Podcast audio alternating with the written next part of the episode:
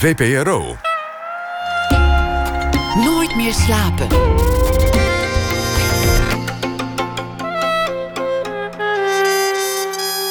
Met Pieter van der Wielen. Goedenacht en welkom bij Nooit meer slapen. Henny Vrienden, Boudewijn de Grote en George Kooijmans. Zelden stonden er meer rock-historische legendes op één podium. Vreemde kostgangers noemen ze zichzelf. En het doel is gewoon muziek en plezier maken. Na een gesprek met Suzanne Raas. Zij maakte een documentaire over de drie mannen en hun project. De Noordzee, het is een Vlaams boek. Maar van Noord-Frankrijk tot Noorwegen zal het met plezier gelezen worden. Matthijs Deen die praat zometeen met de auteur en anderen over de Noordzee. Dat allemaal na ene. We beginnen met Marieke Hebink. De Meiden was ooit een van de eerste toneel toneelstukken die Jean Genet schreef in 1947. Twee dienstmeiden haten de mevrouw en fantaseren over genoegdoening. Het stuk is eh, nu te zien in Amsterdam in de regie van de Britse Katie Mitchell. Het motto van die regisseur was ooit Smashing Up the Classics. Valt ook allemaal wel weer mee dit keer met dat smashing up. Maar de meiden spreken bij vlagen Pools. En de mevrouw wordt door een man gespeeld. Om maar wat eh, verschillen met het origineel aan te brengen. Marieke Hebink is een van die meiden. In een stuk dat wel beschouwd kan gaan over alle uitgebuitenen, ook van onze tijd. De bollepedders, de loopjongens, de drenkelingen, de payrollers en de uitzendkrachten. En ga zo maar door. Marieke Hebink zit al sinds 1994 bij toneelgroep Amsterdam. Won al twee keer de prestigieuze Theodor. De laatste keer voor haar vertolking van Medea. En de eerste keer al in 1999. Ze werd geboren in 1962 in Winterswijk. Ze deed een opleiding aanvankelijk in Kampen, daarna een toneelschool in Arnhem. Kwam via de Trust terecht bij toneelgroep Amsterdam, maar heeft ook heel veel andere dingen gedaan. Heel veel films, televisieseries en andere projecten. Marieke Hebink, hartelijk welkom. Dankjewel vers van het podium gerold. Dat realiseerde ik me aanvankelijk helemaal niet. Maar je, je, je, hebt, je hebt een handdoekje over je gezicht gehaald... en de, de ergste make-up eraf geveegd. En je, je moest al... Ik kom hier glimmend van de Nivea aangehold. Ja. Wat, wat, wat voor gevoel is dat eigenlijk als je van zo'n podium afkomt? Nou, meestal zit je dan onder de adrenaline. Dus dan, hoe moe je ook bent, dan ben je daarna heel um, wakker. Alsof je iets hebt gebruikt, bijna. En... Um, maar nu is het echt zo tegen de kerst. We hebben het première gehad. En uh, deze voorstelling is wel. Uh, is, ja. Die vreet echt heel veel energie. Je hebt heel weinig om terug te geven of zo. Of om terug te krijgen. Het is een. bijna een soort organisme in zichzelf. Dus op dit moment voel ik weinig adrenaline. Ben ik een beetje nerveus, omdat ik nu opeens.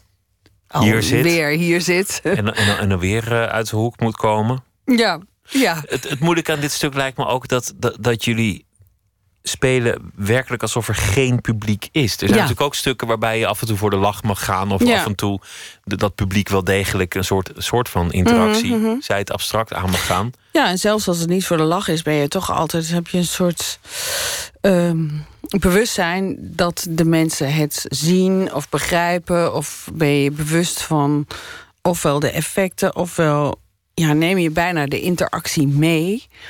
En uh, dat is nu helemaal niet het geval. Hier is de vierde wand bijna letterlijk aanwezig. Het, eh, het liefst had Katie Mitchell, de regisseuse, ook de, zeg maar, het brandscherm naar beneden gehad. En dat wij dan gewoon gespeeld hadden. En dat toevallig de mensen dat dan ook uh, zouden. Maar ja, dat brandscherm moet omhoog, anders kunnen jullie het niet zien. Als het publiek het niet zien. Bijna als een film waarin ook het publiek ja, de camera is er wel, maar die, die, die, die wordt onzichtbaar geacht. Ja, ja de stijl is ook uh, van de spelen is ook heel naturalistisch. Dus eh, helemaal echt. Ja, dat, uh, dat is, het is natuurlijk niet echt, want het is op een toneel, maar. Um, Jullie staan met de rug naar het publiek toe. Ja, veelal. Veelal. Ja, veelal, ja. En uh, er zijn 1780 cues. dus met lichtknoppen en omdraaien en dit en dat en daar is dit en die, daar die intentie. Zo precies is het. Het is heel precies. Het is bijna een soort choreografie die je uitvoert. Maar weet je, we zijn levende mensen, dus je, je voert hem uit en je bent je ook bewust dat je hem uitvoert. En dan nog gebeuren er ook daaromheen heel veel andere dingen. Want het is natuurlijk een levend, levend gedoe. Het is organisch. Ja. Een gedeelte wordt ook in het Pools gespeeld. Ja. Dit, dit om een soort link te leggen met het heden. Het stuk is van 1947 en ging gewoon over een Franse jonge meid. Deze twee meiden, dat, dat zijn Poolse werksters van nu. Dan zo zou je het kunnen zien. Dat wordt niet letterlijk gezegd, maar ze spreken bij vlagen Pools. hoe, hoe was jouw Pools voor dit project? Niet. Niet. Helemaal niet. niet. Nee, nee. Helemaal niet. En we hebben daar ook lang over gesproken. Ook omdat ik, wij zeiden tegen haar, ja, de Poolse mensen zijn hier bij, in Nederland al bijna middenklasse geworden. Niet letterlijk, maar wel. Het is niet meer de absolute onderklasse. Precies. Wellicht. Ja, en ehm, dus daar hebben we heel lang over gesteggeld. Wat dat dan zou moeten worden. Want zij wilde eigenlijk het liefst dat het, wat vertaald het ook zou worden, laten we aannemen even Pools, dat we het bijna helemaal in het Pools zouden doen. Ze wilde echt de moeilijkheidsgraad zo hoog mogelijk houden. Ook omdat dat weer parallel liep voor haar met wat de mensen meemaken die ofwel op de vlucht zijn, ofwel weet je, eh, alleen maar zwart werkend hier. Snap je dat die dat dat een soort parallele moeilijkheidsgraad zou zijn? Want, want wij zien een slaapkamer en, en, een, en een soort kamer die eraan vastzit. En, en, en de, de doorgang naar de badkamer en de, de klerenkast. We zien de twee meiden die onderling bijna als een soort rollen spelen. Er zit ook een erotische lading in. Met elkaar roddelen over madame. En madame die, die komt op een zeker ogenblik wel op. Maar ze, ze, ja, ze haten die vrouw tot op het bot. Ze willen wraak nemen. Ze fantaseren over moord. Ze, ze, ze, ze nemen de, de kleren zelf aan. En op die manier verzetten ze zich ook tegen die dame. En, en wij zijn daar gewoon in een, in een één scène getuigen van. Ja. Wij, wij kijken door het raam naar binnen. Ja, en dan praten ze Pools. Daar, daar zit dan wel weer logica in. Kijk, het Pools is. Ze praten nu Pools op de momenten dat het ehm, ingewikkeld is, dat het emotioneel wordt. Het is op momenten dat ze ofwel heel boos, ofwel verdrietig, ofwel heel bang worden. Of dat de dingen even heel snel geregeld moeten worden. Gaan ze over in hun moedertaal. Dus dat is het geworden uiteindelijk. Sorry. En ehm, toen we, voordat we gingen repeteren, hebben we twee maanden daarvoor met haar twee weken gelezen en zo. En toen zijn ook die Poolse zinnen bepaald. Toen hebben we vervolgens een Poolse actrice heeft ons Pools geleerd voor die zinnen. Dus Chris en ik hebben ons het leplazers geleerd met die oortjes in, weet je, met je iPhone en al die. En Chris ging dan heel, eh, ja, bijna mathematisch te werk. En ik ga meer op mijn eh, fonetisch. Dus dan hoor ik wat het is. En we moesten in New York spelen. En dus de hele tijd zat ik met, dat, met die oortjes in de metro, tram mag ik al zeggen. En maar dat Pools moest je pas bij. Het staat het vroertje. Totdat het gewoon zo uit je mond rolt. Maar je moet ook op elkaar reageren. Misschien zelfs Ja. elkaars foutjes opvangen. Je hebt al die cues, licht Ja. aan, jurk aan. Ja. Je moet elkaar de hele tijd helpen omkleden, dat soort Ja. dingen. En je weet eigenlijk helemaal niet wat die ander precies zegt. Ja, dat is dus. Dus op een gegeven moment moet je, moet je natuurlijk ook wel weten wat die ander. Ik bedoel, in de tekst stond sowieso altijd het Nederlands vertaald onder. Dus ik wist wat Chris zei. Maar toch weet je niet precies welk woord wat betekent. En het is toch heel vaak reageer je op een bepaald woord. Dus ja, dat, dus toen moest je eigenlijk ook nog weer die andermans Poolse tekst leren.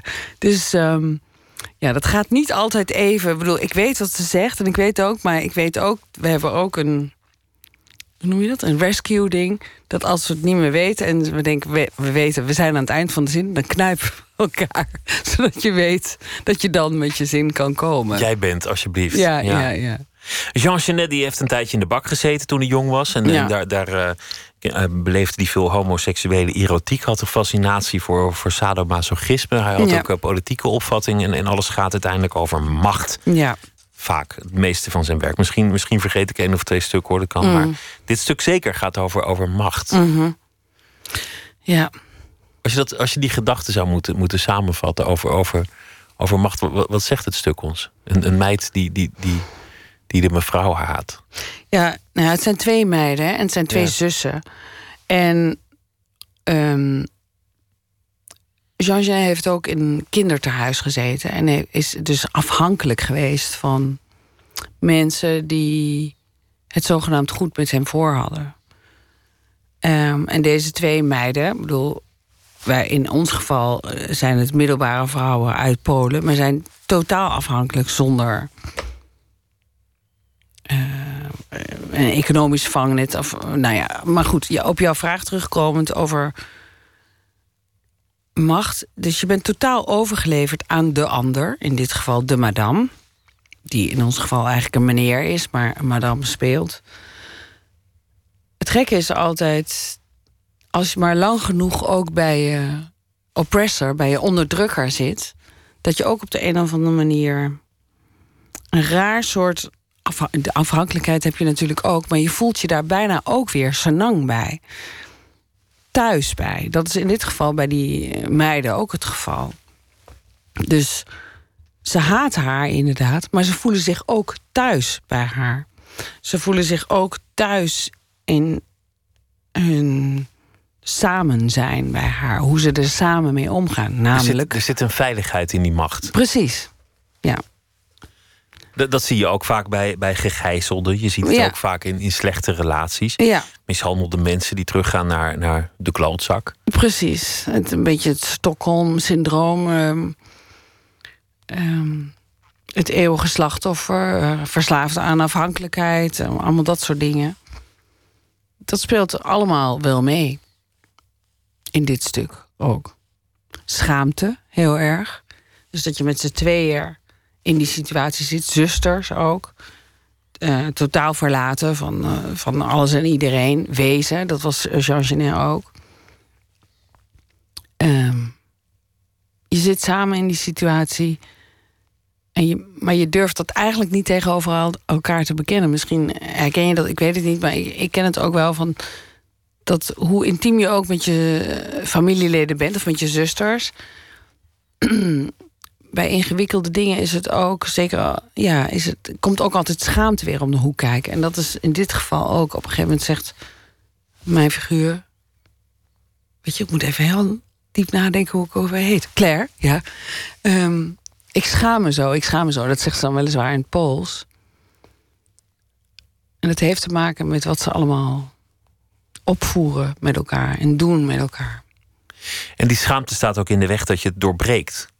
Dat, dat je het benoemt en zegt: waarom behandel je mij zo slecht? Of uh, waarom betaal je me niet beter? Of waarom, waarom denigreer je me de hele tijd? Ja.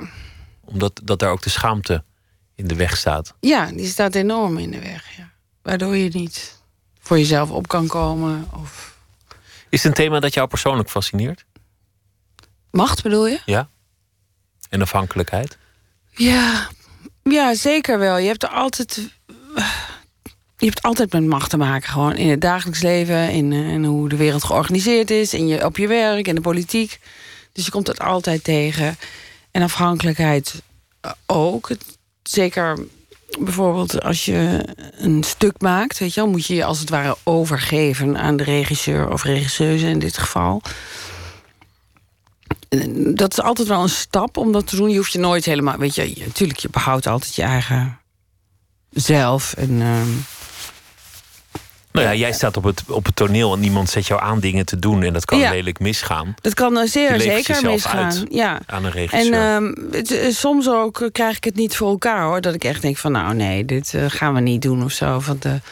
Maar in principe ga ik ervan uit dat dat wel kan. Dat iemand zo slim is en het zo goed is voorbereid. En ik heb ook wel het geluk bij TA dat je er bijna wel van uit kan gaan dat de regisseurs uh, of de regisseuses weten wat ze doen en het weten wat ze doen en dat het best oké is om, uh, om je daar aan over te geven. En uh, daar aan overgeven betekent niet dat je alles laat varen, je hele.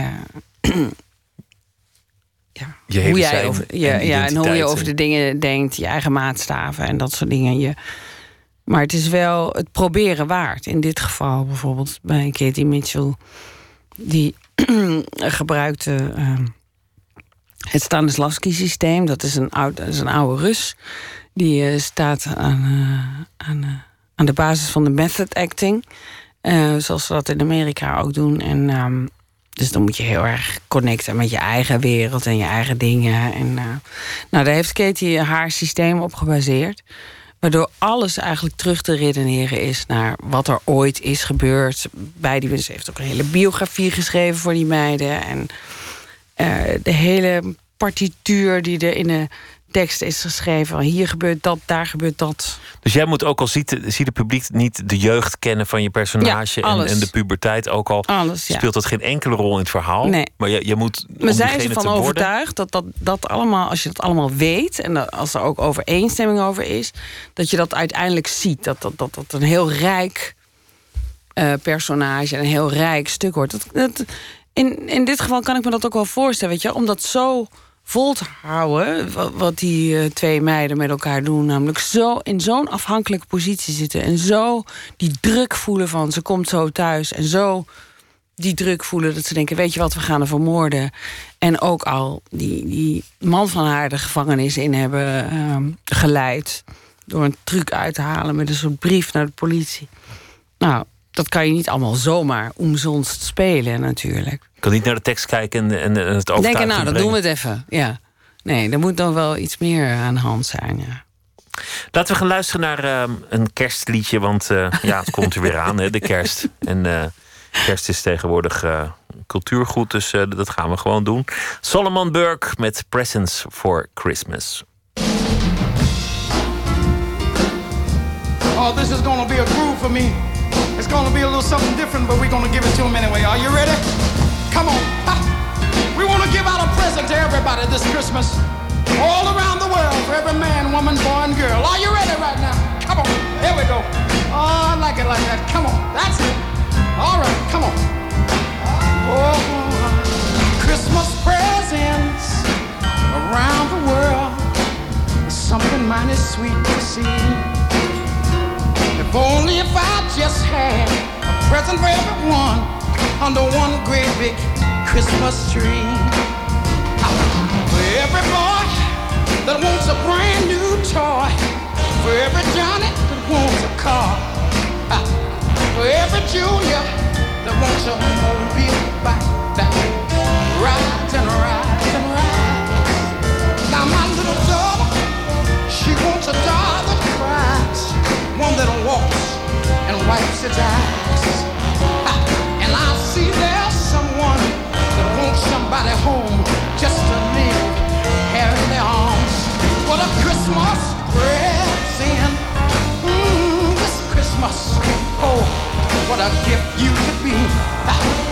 You know, if I could just give out Christmas presents to everyone under one great big Christmas tree. You know, I'm even fat enough to be the world's biggest Santa Claus. And everybody could just just stand around and just say, Ooh, is that for me? Come on, a Christmas present for everybody this year. And we want to give it to them. Are you ready? Come on, everybody. Come on, one more time together. Merry Christmas, baby. A present for you, Christmas, directly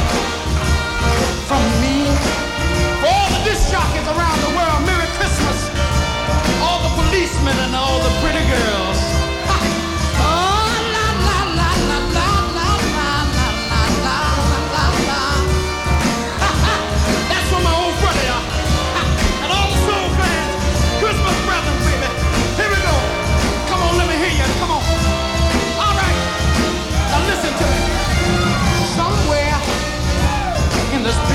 Somewhere, there's some girl for a great big Christmas, maybe one, two, or three toys. But sadly enough, believe me as it seems, they won't get these things we know. But the best that we can do is wish a Merry Christmas to you and hope next year things will have a lot of joy.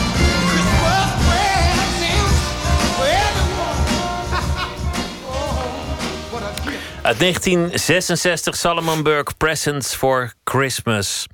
Nooit meer slapen in gesprek met eh, Marieke Hebink... naar aanleiding van eh, De Meiden, te zien bij toneelgroep Amsterdam. We hadden het over eh, het stuk en over de macht. Je bent opgegroeid in het oosten des lands. Ja. En al, al, al relatief jong, toen je echt nog een kind was... is je, is je moeder overleden. Vele jaren later, in 1999, won je voor het eerst een Theodor. Prachtig moment voor jou. En toen heb je in de toespraak je moeder bedankt. We- weet je nog wat je zei? Ja, Wat zei je?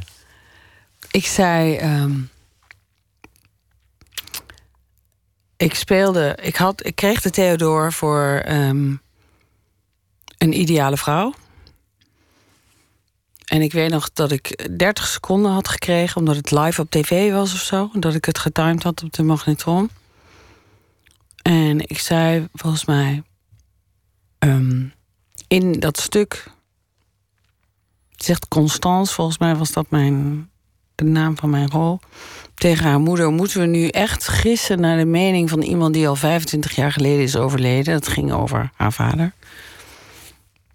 En toen zei ik: uh, Ik zou er wat voor geven als.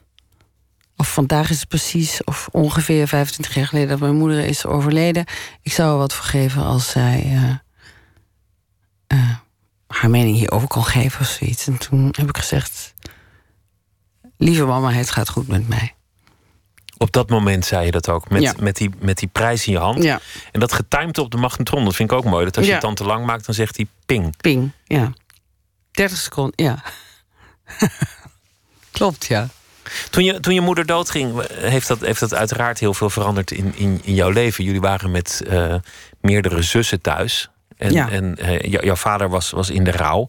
En, en dat gaf jou ineens op, op een heel jonge leeftijd verantwoordelijkheid in dat gezin. Mhm, Klopt, ja. Ik was de oudste. Ik was negen. En mijn andere zusje was acht. En uh, mijn jongste zusje was drie. Dus jij, jij werd min of meer een soort surrogaatmoeder voor je zussen. Ja, of ik nou echt een surrogaatmoeder... maar in elk geval voelde ik me wel verantwoordelijk. Om te zorgen dat het goed zou komen. Of, of in elk geval voelde ik me verantwoordelijk, ja. Wat voor, wat voor dingen moest je doen? Zorgen dat er, dat er een, een boterhammetje mee naar school ging? Of dat het, dat het huiswerk nee, werd wij, gemaakt? uh, wij hadden, uh, omdat mijn moeder al een tijd ziek was... Uh, ze is gestorven aan hersentumor... Hadden wij gezinsverzorgsters thuis. Dat bestond toen, ik weet eigenlijk niet of dat nu nog bestond. We hadden zo'n een vrouw met een, met zo'n, alsof het een verpleegster was. Tante Annie. En, uh, die, en daarna tante Gerda. En die ging mee naar Doetinchem. En zo hebben we er heel wat versleten. Gezinsvoogden, een soort. Gezinsverzorgsters heette het. En uiteindelijk kon het natuurlijk niet omdat mijn vader weduwnaar was geworden. Dus toen heeft hij zelf iemand in dienst genomen, gezinsverzorgsters. En daar hebben we er ook. Maar uiteindelijk hebben we een van mijn favorieten tot het huis was Anja. Een soort nanny eigenlijk. Ja, maar meer dan een nanny. Want zeker Anja, die, die zorgde gewoon voor ons. En die hield ons in de gaten. Maar in ieder geval, die kookte. Dus ik hoefde niet voor het eten te zorgen. En op zaterdag aten we kip uit de grill. En op zondag patat, geloof ik. Zoiets. Nee, macaroni met smack. Ja. Die, die, zij was dan belangrijk voor jou, maar wat, wat voor band had je met je vader? Nou ja, als uh, je vader je enige ouder is, dan wordt dat natuurlijk heel erg belangrijk. Um, mijn vader was uh, devastated toen zijn vrouw overleed. In die zin dat hij zich echt geen raad weet hoe, hoe hij zijn dochters op moest voeden. Daar was hij ook niet echt goed in. En in pedagogisch, dat heeft hij ook altijd gezegd. Dat hij dat, want mensen zeiden dan tegen hem: Gelukkig heb je je kinderen nog. En dat, dat hij dan zei: Ja, dat vind ik juist het moeilijke, want ik heb geen idee hoe dat moet. Hij was ook maar in die rol geduwd ineens ja. en, wist eigenlijk niet wat hij ermee ja, moest. hij deed natuurlijk zijn uiterste best. Maar het was een heel autoritaire man. Uh, een hele linkse man. Uh, uh, geschiedenisleraar op de scholen waar wij later ook naartoe gingen. En wat we vooral voelden was gestold verdriet. Dus er werd verder niet over gesproken. Dat, dat kon hij niet. En dus wij ook niet. En, maar ja, wij waren nog maar kinderen. Maar van de ene op de andere dag was dat wat mij betreft wel voorbij. De kindertijd. Je, Ja. je kon niet meer zomaar onbezorgd kind zijn Nee. vanaf dat moment. Nee. En, en als je zegt, mama, het gaat goed met mij en je houdt dat beeld omhoog. Mhm. Daar spreekt voor mij ook een beetje uit dat dat thuis niet vanzelfsprekend was dat iemand je een complimentje gaf of, of, of zag of het goed Nee. met je ging. Nee. Nee. Je, je vader nam die rol niet op zich. nee, maar dat was ook niet zijn aard. Eh, als hij zei niet slecht, dan was dat eh, Heel goed. heel goed. Ja. Dat was zo mooi als het werd. Ja. Niet slecht. Het was, hij was er gewoon eh, wel later hoor. Wel, ehm, hij is twee jaar geleden, nou, langer, tweeënhalf jaar geleden overleden. En uh, toen is hij wel heel veel zachter geworden en zo. Dus, uh, maar nee. De complimenten en dat soort dingen, die kwamen in ons voorkeur niet voor. Deed jij dat wel bij de zusjes voor wie jij min of meer verantwoordelijk werd gehouden? Nee, ook niet. Want dat, dat kon ik niet. Nee. Je, wist ook niet hoe dat zou moeten? Want nee, je had nee, in tegendeel. Ik was, heel, ik was misschien nog wel strenger voor ze dan voor mij. Nee. Je was een strenge moeder voor je voor je Nou, een strenge moeder. Ik was geen moeder natuurlijk, maar ik was wel. Ik dacht, oh god, als het maar goed gaat en als de andere mensen ze maar leuk vinden. En dus zodra ze iets deden waarvan ik dacht, dat vindt men verschrikkelijk, dan uh, ging ik er vol in. Was je bang toen je zelf later moeder zou kunnen worden, of, of je daar goed in zou zijn? Ja, natuurlijk. Ja. Ik heb heel lang geen moeder willen worden. Ja. Je dacht, laat ik het maar niet doen, want, want wat weet ik ervan? Ik was heel erg bang dat ik jaloers zou worden op mijn kinderen. Omdat zij wel een moeder hadden en ik niet.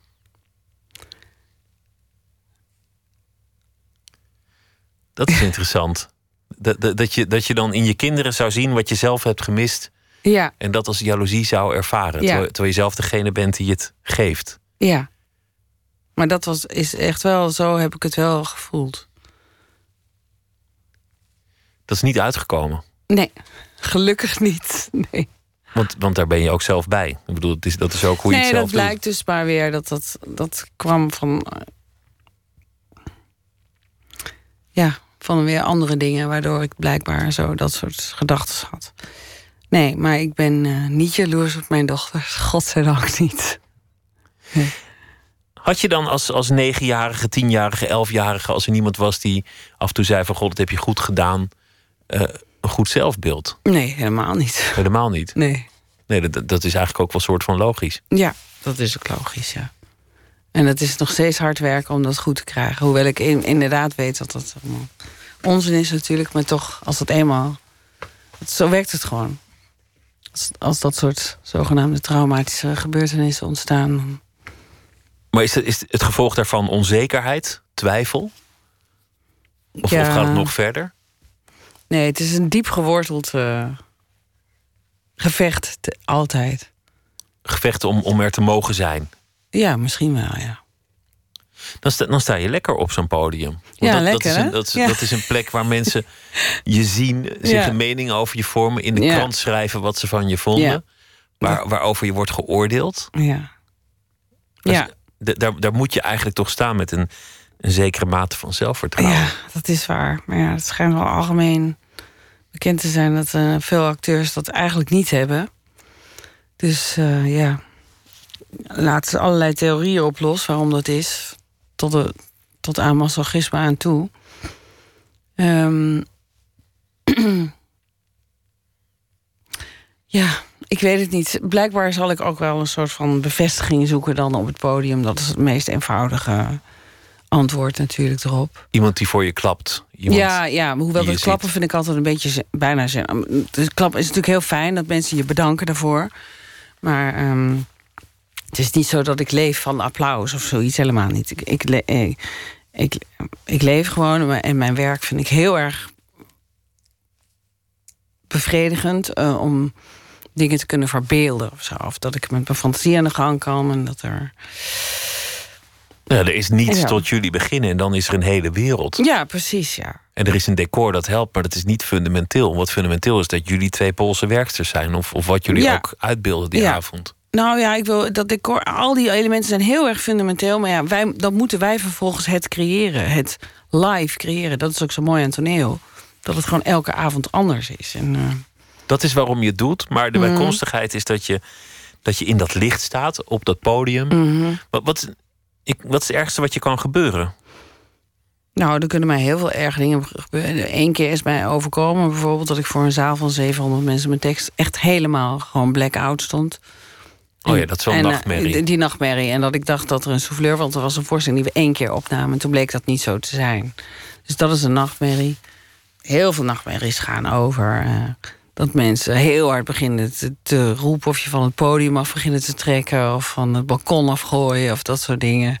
Dus dat zijn, dat zijn de echte nachtmerries natuurlijk. Of de nachtmerrie dat je in het verkeerde stuk staat... of, of dat je het niet meer weet, dat je de verkeerde tekst Of dat iemand in de Ja. krant schrijft. eh, Oh, wat, die- prima stuk, maar, eh, maar Ja. jammer van die hebing. Ja, ja, oh god, je moest eens weten wat er allemaal over geschreven is. Maar dan kom je toch op een zeker ogenblik op het punt dat je het allemaal een keer hebt meegemaakt. En, en daardoor ook wel weet, weet hoe het werkt. En ja, ja, af. ja. Nee, dat is ook zo. Dat is ook zo. Nee, dat is ook zo. Als je een slecht zelfbeeld hebt, dan, dan, dan heeft het ook met macht te maken, waar, waar je het eerder over had. Ja. Zeker zijn van jezelf maakt ook dat je, dat je minder kwetsbaar, minder Mm. chantabel Mm. bent. En dus ook in relaties of wat dan ook. Ja, ik wil niet hebt. zeggen dat ik. nu lijkt het net alsof Oh, ik heb oké. gezegd. Ik heb een heel slecht zelf. Het is natuurlijk door wat je overkomt. In je, heb je dat. En dan ben je altijd nog mee in gevecht. Betekent niet dat ik altijd een heel slecht zelfbeeld heb. Nee, ik, wil wel- niet, ik wilde nee. niet een, een muurbloempje van je Oh, Oké, maken. ja. Je staat op dat podium, Ja. je hebt een prachtige carrière, je wint prijzen. Dus Ja. het, is, het is ook niet, niet dat je, dat je acute straatvrees hebt of zoiets. Nee. Dus we gaan het niet erger Nee, maken dan het is. prima. Ja. Maar, maar toch, toch vind ik het een interessante Ja. gedachte dat, dat, je, dat, er, dat het met macht te maken heeft. Dat, dat de gedachte dat je gezien wordt, Ja. dat je gevoed bent met, met eh, de gedachte dat je de moeite waard bent wanneer je jong bent, dat dat later doorwerkt in alle relaties die je in je leven tegen zult komen. Mhm. Is dat zo? Maar leg me nog eventjes uit dan hoe dat dan. Dus. mhm. Ja, ik verzin het ook ter plekke hoor. Ja, dus, Oh, oké, denk ik. Oké. Ehm, namelijk dat degene die mij ziet macht over mij heeft, bedoel je dat? nou, die onzekerheid maakt je chantabel. Ja, natuurlijk. Maar goed, als je daar maar. Kijk, inmiddels ben ik eh, ook wat ouder. En me daar wel bewust van dat dat zo is. En dan overwin je het.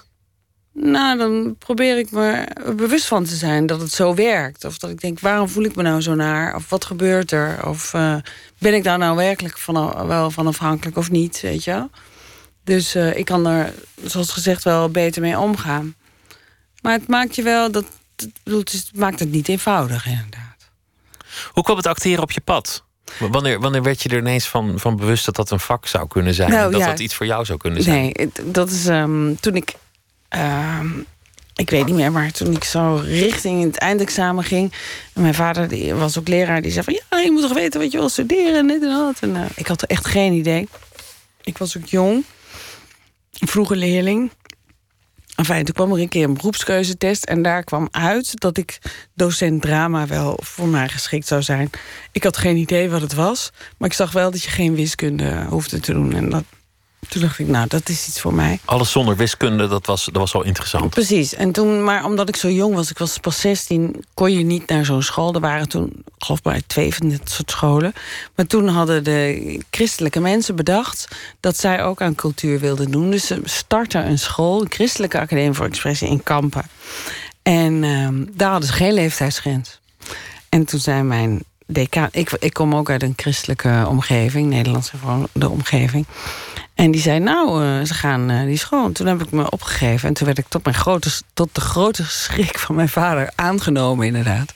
Dus toen ben ik op mijn 16 uit huis gegaan naar, naar de Academie voor Expressie gegaan. De Academie voor Expressie, Ja. dat, dat klinkt toch nog alsof, alsof daar eh, eigenlijk van alles nog mogelijk is. Dat is ook zo. En dat was helemaal daar zo, omdat dat een school was die begon. Dus wij waren het allereerste eerste jaar. En al die docenten hadden nergens kaas van gegeten. Dus wij konden volledig onze eigen gang gaan. Het was 1979. Het jaar van geen koning, geen woning of zo. Of het jaar daarvoor. Het jaar daarvoor was En, dat, eh, ja. precies. En, ehm, maar wel met een paar hele goede docenten. Dus we konden dat helemaal maken. Dat is een legendarisch jaar geworden, inderdaad. En, eh, eh, Anneke Blok zat daar bijvoorbeeld in. Johanna Stegen, Kees Debets, Alice Zandwijk. Dus, oh, echt, eh, echt ja. wel, wel, wel grote Paul namen geworden. Kooi, ja. En eh, Marianne Scène van Vis-a-Vis. En we zaten allemaal bij elkaar in dat... dus we hebben eigenlijk onze eigen opleiding gemaakt. En dat heeft vier jaar geduurd. En ehm, toen was ik twintig, en dus docent drama. Maar, ehm, en toen kon je nog twee opleidingen doen. En toen was ik er inmiddels al wel achter dat ik best wel talent had voor spelen. Maar ik had het toch keurig nog afgemaakt. Om eh, mijn eh, leraarbevoegdheid Maar toen krijgen. wist je dat je talent had voor spelen. Dat, dat, dat is een groot gegeven. Als je ontdekt Ja. dat, je, dat je een talent hebt, maakt Ja. niet uit wat. Ja, Dat is altijd mooi. Als je, was als ik je ook heel iets- blij mee. Ja. iets kunt. ja, precies. Ja. Ja, je bent jong, weet jij veel wat je, wat je nee, kunt? ik, wist, ik had geen idee. Mijn vader wilde graag dat ik recht ging studeren en zo. En, dat, eh, en toen bleek ik opeens iets te kunnen. Ja. Dus toen ging je door naar Arnhem. In Arnhem Ja. kwam je in een mooie omgeving. De, de- daar, daar was van alles gaande. De Trust onder meer. Nou nee, die hebben we zelf eh, opgericht. Ik vond het wel, ik vond het helemaal niet zo leuk om naar Arnhem te gaan, om weer naar school te gaan. Dus de eerste twee jaar vond ik best wel lastig. Maar vanaf het derde jaar werkten we met Teuk Boermans. En toen hebben we zelf onze eigen groep opgericht, de Trust. En ehm, dat kon toen nog in die tijd, dat je dan met behoud van uitkering eh, kon werken. En dan kneep iedereen een oogje dicht. En dat was een soort ja, manier om de kunsten te subsidiëren. En eh, nou, dat was een hele mooie tijd. Toen ontdekten we de schrijver Reinhold Guts en... Oh god, hoe heet die andere Duitser? Nou, nou veel Duitse eh, toneelschrijvers en veel Stoendrang. En, eh, toen hebben we... Wat nu de Kalvertoren in Amsterdam is... dat was toen nog een leegstaand eh, overdekt zwembad. Dat hebben we toen ook gekraakt. En helemaal een, een eigen theater ingebouwd. Dus de Kalvertoren was toen ons theater. Het Trusttheater. En ja, dat waren mooie tijden. Je bent, je bent nu eh, vele jaren verder. En Ja. is, is het zo dat alles wat je, wat je in je leven meemaakt... je, je ook daadwerkelijk een, een betere acteur maakt? Mm, je bedoelt ingewikkelde dingen of mooie dingen, dus je ervaringen. Nou, je, je, je sprak Mhm. net over van nou, dat heb ik wel overwonnen en daar ben ik Mhm. achter, dus daar kun je tegen vechten. Of nou ja, dat is een worsteling die ik toen had, maar, maar daar, daar kom je verder in. Zijn dat dingen die zich ook allemaal in je, in je spel vertalen? Ehm, nou, dat, dat hoeft natuurlijk niet altijd. Maar eh, ik probeer het wel. Eh, Waarmee niet gezegd is dat alles wat ik meemaak per se mijn spel verbetert. Het is ook een deel techniek. Precies, het is een deel techniek en het is. eh, je weet op een gegeven moment veel meer van wat wel of niet werkt. Je wordt, veel, je wordt kritischer en kritischer natuurlijk. Ehm, niet kritischer in die zin dat je jezelf beoordeelt, maar wel dat je. Ja, hoe meer je weet, hoe lastiger het wordt soms, weet je, om, om, om datgene te doen waarvan je denkt dat is goed. Het wordt minder onbevangen. Ja, het wordt minder onbevangen gewoon. Ja, waar we allemaal last van hebben waarschijnlijk. Of last, ik bedoel, dat is nou eenmaal zo. Dat is ook goed, want daardoor kristalliseert het zich uit. Wordt het steeds beter, helderder van kleur, minder gedoe. Ja. Maar ja, met de jaren weet je, weet je in, in het bestaan wel beter wat je, wat je wil, meestal. Mhm. Is, is dat dan ook als acteur een voordeel? Dat je, dat je nou ja, sterke rollen neerzet omdat je, dat je zelf Hmm. sterkere keuzes maakt? Nee, ik denk eerder eh, andersom. Ik, waarmee ik niet wil zeggen dat het alleen maar lastig of dat je onzekerder wordt, dat niet. Maar eh, toneel vereist soms ook een zekere bravo- bravoer of spelen. En die raak je wel kwijt naarmate je ouder wordt. Ehm, die, die onbevangenheid, inderdaad. Die eh, durf. Ehm, het is wel zo dat je steeds minder energie verliest in dus je weet steeds meer je, energie- je, weet je weet je beter te focussen. En beter te kiezen. En als het dan niet juist blijkt te zijn, kan je eh, over naar een andere keuze. Je raakt niet zo snel in paniek en zo. Dat soort dingen allemaal. Of dat je denkt, oh god, hoe moet dat nou met deze rol? Bla bla bla. Dat je denkt, nou ja, komt wel goed, jongens. Daar word je rustig in, maar de bravoer, je, je moet eigenlijk ook een beetje een lefgozertje zijn om, om daar in die eerste plaats te gaan staan. Ja. Ja, lefgozer. Je moet in ieder geval wel die urge hebben. Of de, de, De drang, de noodzaak. De drang, om de noodzaak om dat te doen. Om iets te vertellen te hebben. Of iets te vertalen. Of iets te zeggen. Of is, dat te minder, verbeelden. is dat minder geworden? Nee, in tegendeel. Meer? Hmm, ja. Het is anders geworden. Anders. Ja. Je, we- je werd moeder, je had aanvankelijk een soort angst en, en, en toen, toen werd je ineens moeder. In- Inmiddels ben je al een poosje soort van alleenstaande moeder. Een, een co-ouderschap op afstand. En dat gecombineerd met spelen en dan een carrière die ook langzaamaan wat internationaler is Mhm. geworden. Gelukkig zijn die kinderen ook dan wat ouder, dus Ja. die, die, die hoeven niet meer aan de borst of zoiets. Of, Ja, of- of-. Of, in, de, in de box. maar, maar valt dat je zwaar? Nee, helemaal niet. Nee, nee, omdat uh, de kinderen groter zijn. Ze zijn 20 en 16 nu. Dus dat is best uh, heel groot. En het voordeel aan het co-ouderschap is dat je heel duidelijk kan zijn in afspraken. En gelukkig doen uh, Mark, Mark Rietman en ook acteur. vader van de ook acteur. en ik dat heel goed de laatste tien jaar. En um, je kan heel duidelijk. Ja, je moet wel een, een, een, een, soort productietalent hebben. Dus een soort organisatietalent. Schema's naast elkaar leggen, leggen en zo. En gelukkig vind ik dat ook nou ja, leuk om te doen. In ieder geval, ik kan dat. Um, en dan uh, blijkt het eigenlijk helemaal niet zo ingewikkeld te zijn als je denkt. Ik weet wel, vroeger toen de kinderen heel klein waren... en toen begon dat een beetje, die internationalisering... en toen heb ik er echt voor gezorgd dat ik in geen enkele productie zat... die uh, naar het buitenland ging. Dat is ook wel weer jammer, dat, dat, dat, dat, dan ontneem je jezelf Ja, dat was iets. zo, maar toen was het ook nog helemaal niet zo aan de hand. Sinds het echt aan de hand is, uh, kan ik volop mee, zeg maar. En dat is dan ook gewoon heerlijk. Dan ben je gewoon op reis en dan sta ben je, je daar. helemaal op reis en uh, dat is zo ongelooflijk leuk om, uh, of leuk en interessant ook. En, want vroeger viel het wel, want we gingen ook onder Gerrit-Jan ook al wel naar het buitenland. Maar dan, onder Gerrit-Jan Reinders? Onder Gerrit-Jan Reinders, ja. Maar toen ja, was het internationale circuit nog niet zo opgebouwd. Er kwamen ook niet zo heel veel mensen kijken. En was toch ingewikkeld hoe je dat moest doen met die boventiteling zo. En nu hebben we daar zo'n smetloos systeem voor. En... Uh, ja, weten we zo goed hoe dat moet. En die stukken worden gewoon heel erg goed ontvangen in het buitenland. Want we zijn in Nederland best heel erg ver met hoe we toneel spelen en hoe we stukken anseneren. En, uh, dus meestal wordt het heel goed. Zijn mensen heel blij om dat te zien. En ook collega's en zo. En dat komen vaak dan wel twee of drie keer. En dan heb je lange gesprekken daarna. Dat is heel erg. Ja, geeft heel veel voldoening. En dan sta je in New York. Ja, dat, dat Ja. was toen een klein schandaaltje. Omdat dat een verslaggever was Ja. backstage. Jullie waren vrolijk, Ja. er was champagne. En je zei, nou, ik begreep volgens mij wel wat je bedoelde.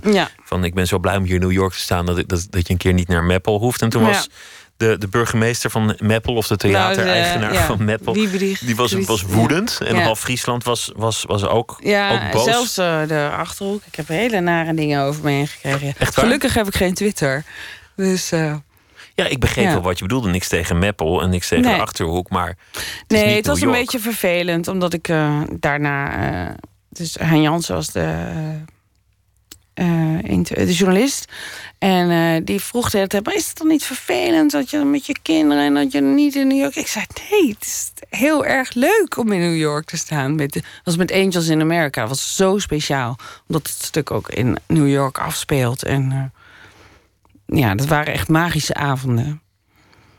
En eh, toen, dus, en hij bleef maar van, nou, maar is het dan niet erg? Toen zei ik, nee, ja, wat wil je nou? Dat je of voor een volle zaal in New York staat... of dat je naar Meppel moet.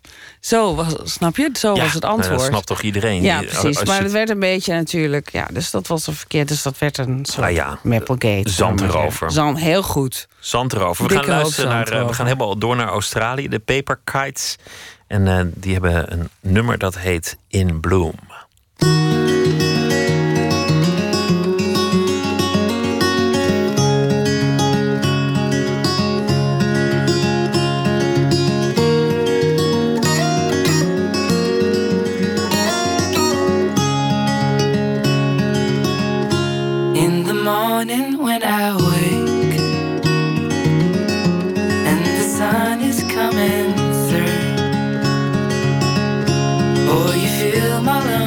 Sweetness and you fill my head with you.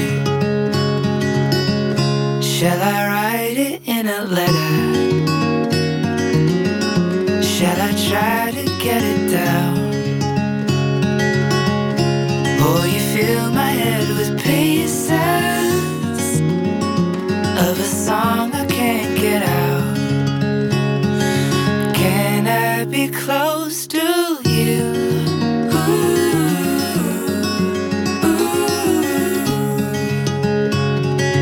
can I be close to you?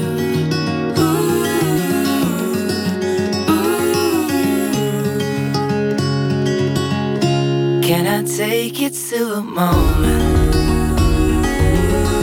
where the fields are painted gold and the trees are filled with.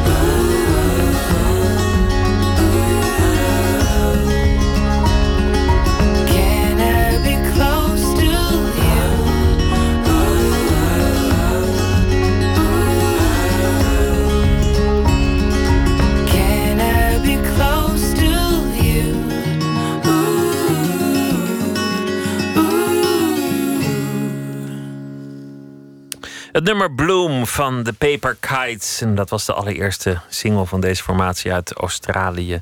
Dit jaar opnieuw uitgebracht. En eh, dit is Nooit meer slapen. In gesprek met Marieke Hebink. Naar aanleiding van de voorstelling De Meiden. Te zien bij toneelgroep Amsterdam.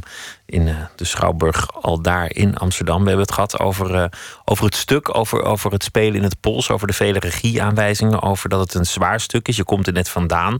Eh, nou ja, de, de, de, de griem van je gezicht geveegd. En, en hier naar door ge- ge- gescheurd. En toen, toen hebben we het een, heel klein beetje gehad over, over macht. Wat het thema is van Jean Genet. En toen kwamen we al snel te spreken over je jonge jaren. Die, die getekend werden door de dood van je moeder. Ehm, mama, het gaat goed met mij. Zei je bij de eerste keer dat je een Theodor won. Later zou je er nog een krijgen voor, voor Medea. En toen hebben we het gehad over, eh, nou ja, over, over niet gezien worden in je jeugd. Waar het eigenlijk volgens mij een beetje op neerkomt. Ja. Onbedoeld. En dan later juist heel erg gezien worden op het podium. Maar toch altijd een beetje twijfelen van... Mag ik er wel staan? Ben, ben ik er eigenlijk wel? Maar je, je zei ook van ja, ik heb ook wel veel, veel overwonnen in, in mijn bestaan. En uiteindelijk ben je toch helemaal van Winterswijk eh, af, waar, waar, waar, waar je niet echt in het hart van, van eh, cultureel Nederland zit. En waarschijnlijk ging je thuis ook niet mee naar de Schouwburg, of werd je Nee. niet helemaal mee overvoerd daarin Nee. terechtgekomen. Ja. Wonderlijk bestaan. ja, heel wonderlijk eigenlijk. Want ik herinner me ook niet dat ik daar naar de Schouwburg ben geweest. Ik heb wel gehoord later dat mijn moeder een fervent amateurspeelster was. En het ook heel goed kon. Dat wist je niet. Nee, dat wist ik niet. En ehm, eh, mijn opa ook. En dat samen. En mijn vader vertelde ook dat hij vroeger wel naar het toneel ging samen met zijn broer. En dat er ook toneelstukken op de televisie werden uitgezonden, dat hij dat nog wist. Maar ehm, ik herinner me alleen maar dat ik eh, in. Want ik ben in Menswijk geboren en daarna naar Doetinchem verhuisd. Eh, vlak voor de dood van mijn moeder. En daar heb ik wel een keer theater Terneter gezien. Op school. Een schoolvoorstelling. En ik herinner me. Ja, maar dat herinner ik me nog wel heel goed. Dus ik dacht, jeetje, wat gebeurt hier? En ik heb een keer Herman van Veen gezien. dus eh, dat was het eigenlijk. Meer niet. En soms keek ik wel eens films en zo. Dat als ik moest oppassen. Films die je eigenlijk niet mocht zien en zo. En, eh, maar ik was dus helemaal niet. Eh, cultureel opgevoed en met- toneel grootgebracht. Wel heel met een groot politiek bewustzijn en zo. En een groot maatschappelijk bewustzijn. Maar Want je niet- vader gaf geschiedenis Ja, en, en, en had, had linkse idealen. Ja, ja, ja. En we- hij was heel actief in de PPR. En wij gingen ook altijd mee op congres en flyer en dat en dat.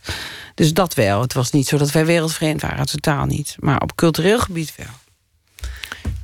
En je zussen, wat, wat, zijn- wat zijn die eigenlijk gaan doen? Zijn, zijn- Ehm, mijn jongste zus heeft de kunstacademie eh, gedaan en is een begenadigd schilder en ehm, doet ook eh, eh, de financiële huishouding van eh, de meer vermogende mensen bij een bepaalde bank. En waar zij heel erg goed in is. En mijn andere zus is eh jeugdwijkverpleegkundige eh, geworden. Dus werkt in Groningen in, eh, met mensen waarmee het helemaal niet zo goed gaat. Die je in de gaten moet houden. En eh, is een heel, heeft heel veel verstand van opvoeden. En, allemaal totaal voor- andere kanten ja, opgewaaid. En, en eigenlijk door relatief toevallige dingen. Een, een school die je aanneemt of een Ja. school die je niet aanneemt. Ja. En eh, waar je wel of geen wiskunde voor nodig hebt. En maar dan- ze zijn allebei hele goede. Hebben allebei wel interesse gehad in toneel. En hebben misschien best wel last gehad van dat hun zus hun daarin voor was. En was het niet zo evident dat zij dat dan ook maar moesten of mochten doen. En, eh, maar ze hebben er zeker allebei talent eh, voor. En, eh, maar ze zijn de andere kant op gegaan. Je zei dat het, dat het mooie aan acteren is dat, dat je de, de fantasie kunt laten gelden en een, een wereld kunt verbeelden. Je kunt iets maken dat, dat er helemaal niet is, maar, maar je, Mhm. kunt het, je kunt het helemaal echt maken. En je vertelde ook dat je voor deze rol, dus een bepaalde regieopvatting, de hele biografie moet kennen om maar één fase uit iemands leven Mhm. te kunnen spelen. Je won een prijs voor, voor Medea. Mhm. En, en de lof die je kreeg was dat je haar neerzette als een, als een tamelijk gewone vrouw. Ja, Je maakte er niet een soort hysterica van of, of een heel theatraal iemand. Je maakte haar heel alledaags, waardoor haar daden schokkender werden. Het, ja omdat het, vermoorden bijna van herkenbaar kind het- was. Ja. Het, de ombrengen van je eigen kind. ja. Wat, wat vergt dat van jou? Nou, dat eh, best wel wat. Maar ehm, en ik, toen ik eh, hoorde dat ik Medea ging spelen, dacht ik: oh nee, dat was eh, zo'n rol waarvan je denkt: mag die beker aan mij voorbij gaan? Dat, Ik dat bedoel, is een van die rollen waar je even bij slikt. Ja, precies. Ja. ja, bijna wel de rol waar je even bij slikt. Ja, De moeilijkste ja misschien. eh, nou ja, weet je, je eigen kinderen vermoorden, hoe kom je daarbij? Weet je, en zo. Maar eh, ik heb heel veel ehm, gehad aan Simon Stone, de regisseur, die dat ook helemaal hertaald heeft, of herschreven eigenlijk. En ehm, Het is een Australiër, hè? een. Australiër, ja. Hij is opgegroeid wel in Europa, in Zwitserland geloof ik, Basel. En het is echt een wonderkind, want hij is nu ook weer bij ons. Hij gaat nu Ibsen House doen. En ik heb vorig jaar met hem Husbands and Wives gedaan. Eh, Die jongen is begin 30 en die, nou, die is echt werkelijk subliem inderdaad. Die weet zoveel en die kan zoveel. En hij heeft nog humor ook. Dus eh, dat is een hele goede combi. Ehm, maar goed, het, eh, ik ben even je vraag vergeten. Hoeveel, Nou, je- dan, dan heb je die rol. ja. Je wilt er een gewone vrouw van maken. Ja. Want, want, want je wilt, wilt invoelbaar maken. Mhm, Zodat, zodat het ook harder aankomt. mhm, Die vrouw gaat, die gaat haar eigen kinderen vermoorden. ja. Hoe ga je dan te werk met, met, zo'n rol? Ja, ehm, je begint gewoon bij het begin. En ehm, je moet toch op de een of andere manier eh, in dat verhaal duiken. En hij heeft het verhaal heel hedendaags gedaan. En dat ging over ehm, dat, je, dat zij ingewisseld werd voor een jonger ding. En dat had ook met economische belangen te maken, weet je. En dat haar carrière helemaal op een zijspoor werd gezet. En eh, nou, dat zijn natuurlijk allemaal dingen die je ook wel weet of wel herkent of eh, dat soort dingen. En eh, kijk, hij had één ding iets minder moeilijk gemaakt, namelijk in de oorspronkelijke Medea van. Nou, weet ik het even niet meer, maar het is ook al heel erg laat. Hist- Ja, een oude Griek in ieder geval. Ik kom er ook even niet op, maar Of, nou, misschien zit ik al naast. niet, niet zo nou ja, nou, nee. Eh, nee, eh, Euripides. Oh, jezus. Nee. Ja, laat lekker zitten. Ja, ehm, dan leeft zij nog. Zij gaat weliswaar naar een soort van eh, andere dimensie, inderdaad. Maar ehm, in dit geval pleegt zij samen met de kinderen zelfmoord. En dat had hij gebaseerd op een verhaal wat hij kende. Dan weet ik ook niet meer precies hoe die vrouw heette. Maar in elk geval, dat maakte het. Nou, niet iets makkelijker wil ik zeggen, maar wel. Ja, ik geloof misschien zelfs wel iets makkelijker of zo. Ja, ik weet het niet precies. Dus je kinderen verwoorden en dan vervolgens zelf doorleven. Ja, nee, het is gewoon allemaal. Het is te verschrikkelijk voor woorden eigenlijk. En toch moet je daar aan gaan staan. En het elke avond doen. Ja. ja. En, en, en dat, dat met, met alle overtuiging die je in je hebt. En ja. eh, op zulke momenten is het ook een raar, raar beroep natuurlijk. Is ook zo.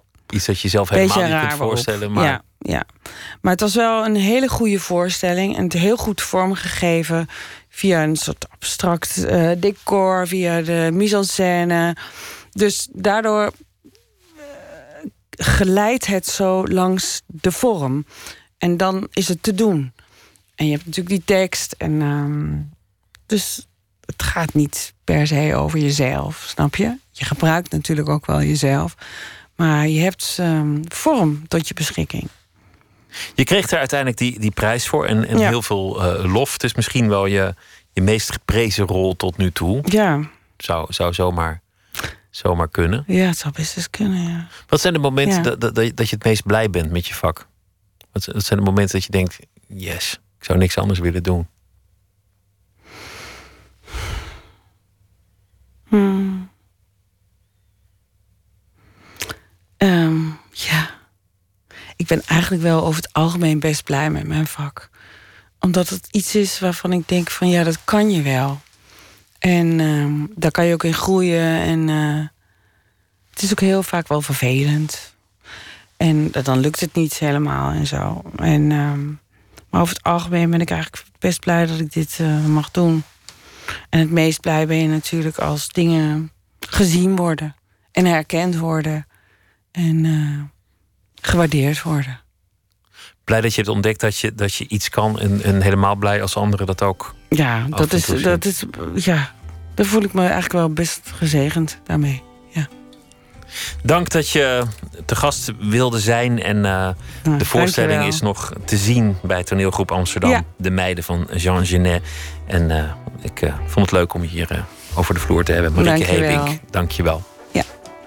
Zometeen uh, gaan we verder met uh, Nooit meer slapen. En dan gaan we het uh, onder meer hebben over de Noordzee. Want er is een prachtig boek over verschenen met foto's van onder meer Stefan van Vleteren. Documentairemaker Suzanne Raas komt op bezoek. Zij maakte een film over de vreemde kostgangers. Boudewijn de Grote, George Kooijmans en Henny Vrienden. In de aanloop van hun gezamenlijke tournee. En Gerard van Emmerik heeft een verhaal geschreven bij de voorbije dag.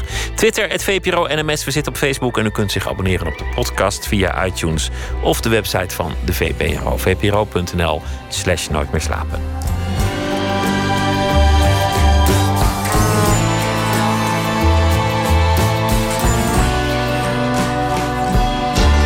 Op Radio 1, het nieuws van alle kanten.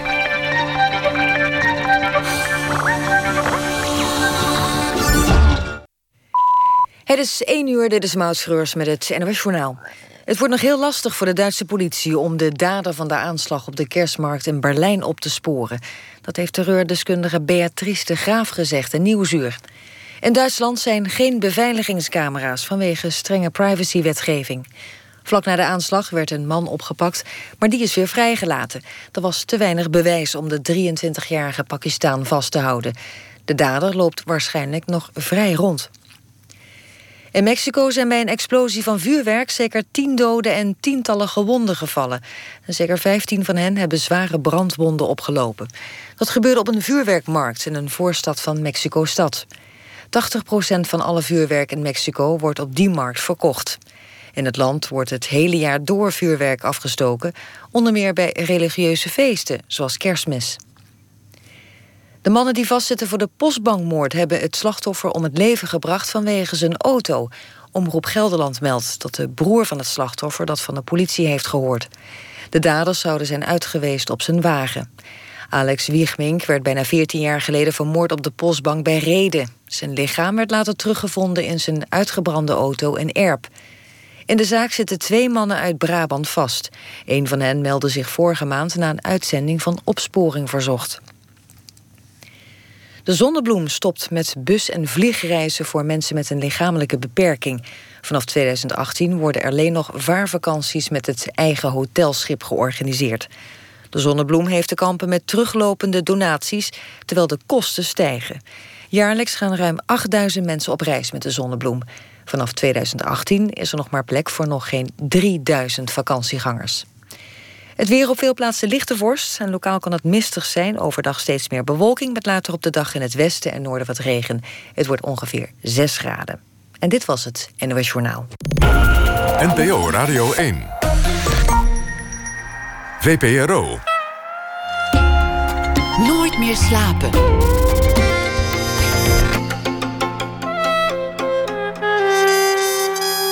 Met Pieter van der Wielen.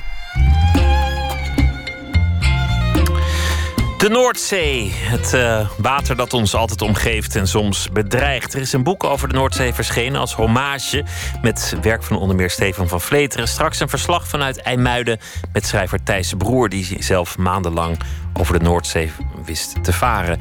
Documentairemaker Suzanne Raas komt op bezoek vanwege haar film over Boudewijn de Grote, George Kooijmans en Henny Vrienden. Vreemde kostgangers is, een, uh, is de naam van een gemeenschappelijke project.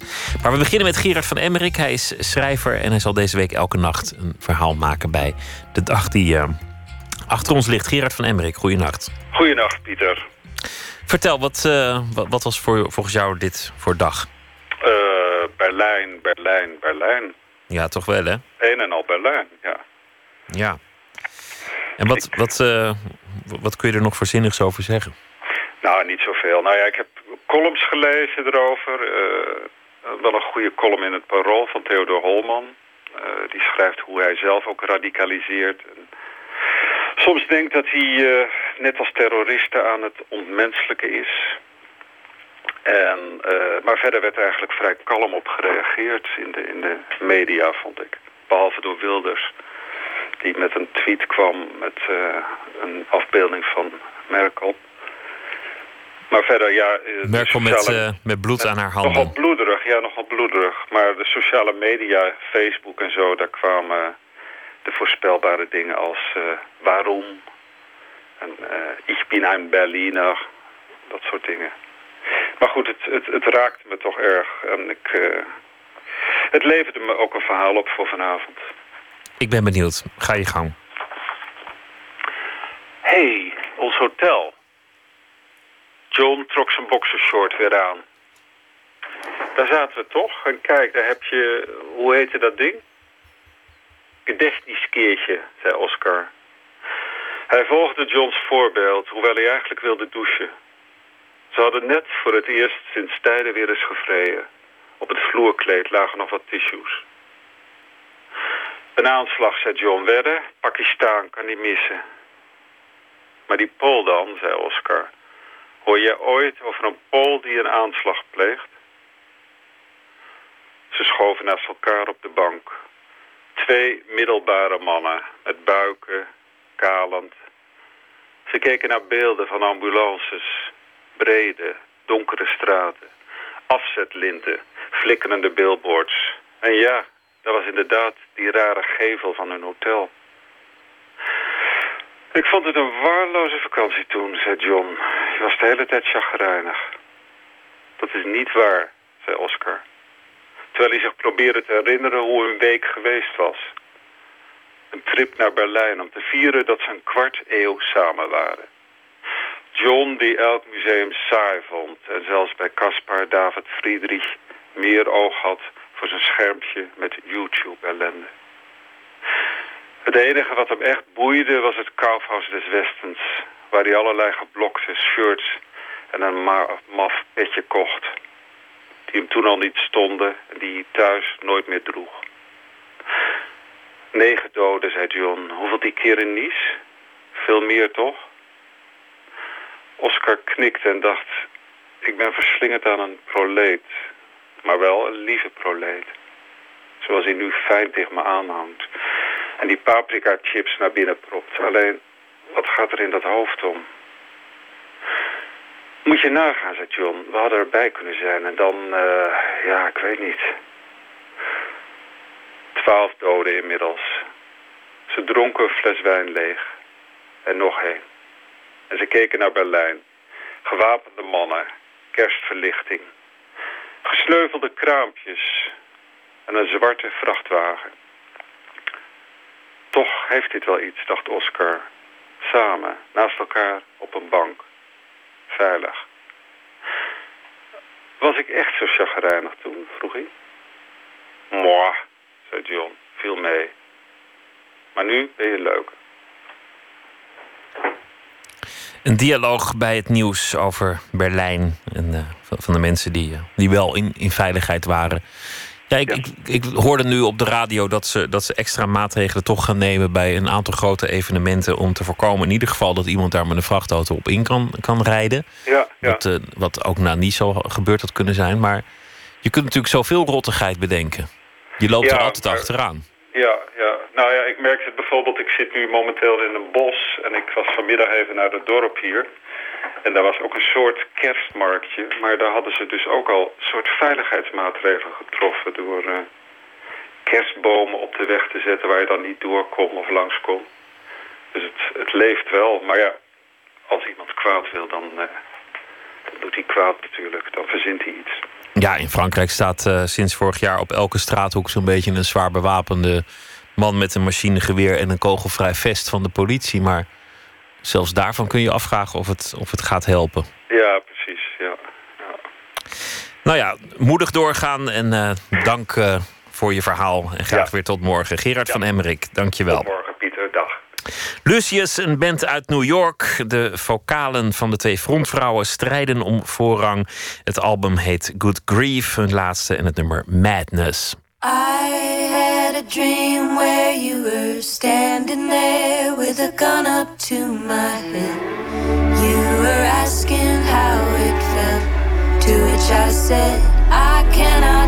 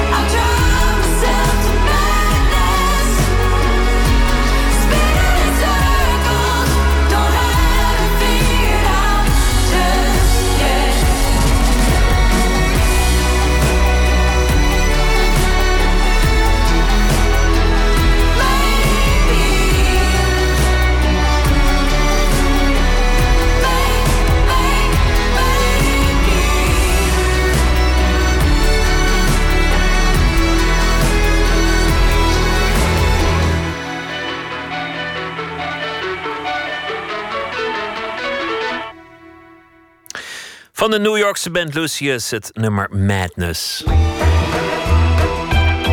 Nooit meer slapen. Het boek komt uit Vlaanderen, maar iedereen die aan de Noordzee woont, van Noord-Frankrijk tot Noorwegen, zal het met blijdschap of met huiveringwekkende herkenning openslaan. Het heet simpelweg de Noordzee en het is dus een eerbetoon van fotografie en poëzie aan de zee waaraan we wonen. Matthijs Deen nam het boek mee naar IJmuiden en ontmoette al daar Vrij Nederlands journalist Thijs Broer, die een paar jaar geleden een boek schreef Langs de Kust, een onderzoek naar de Nederlandse verhouding met de Noordzee.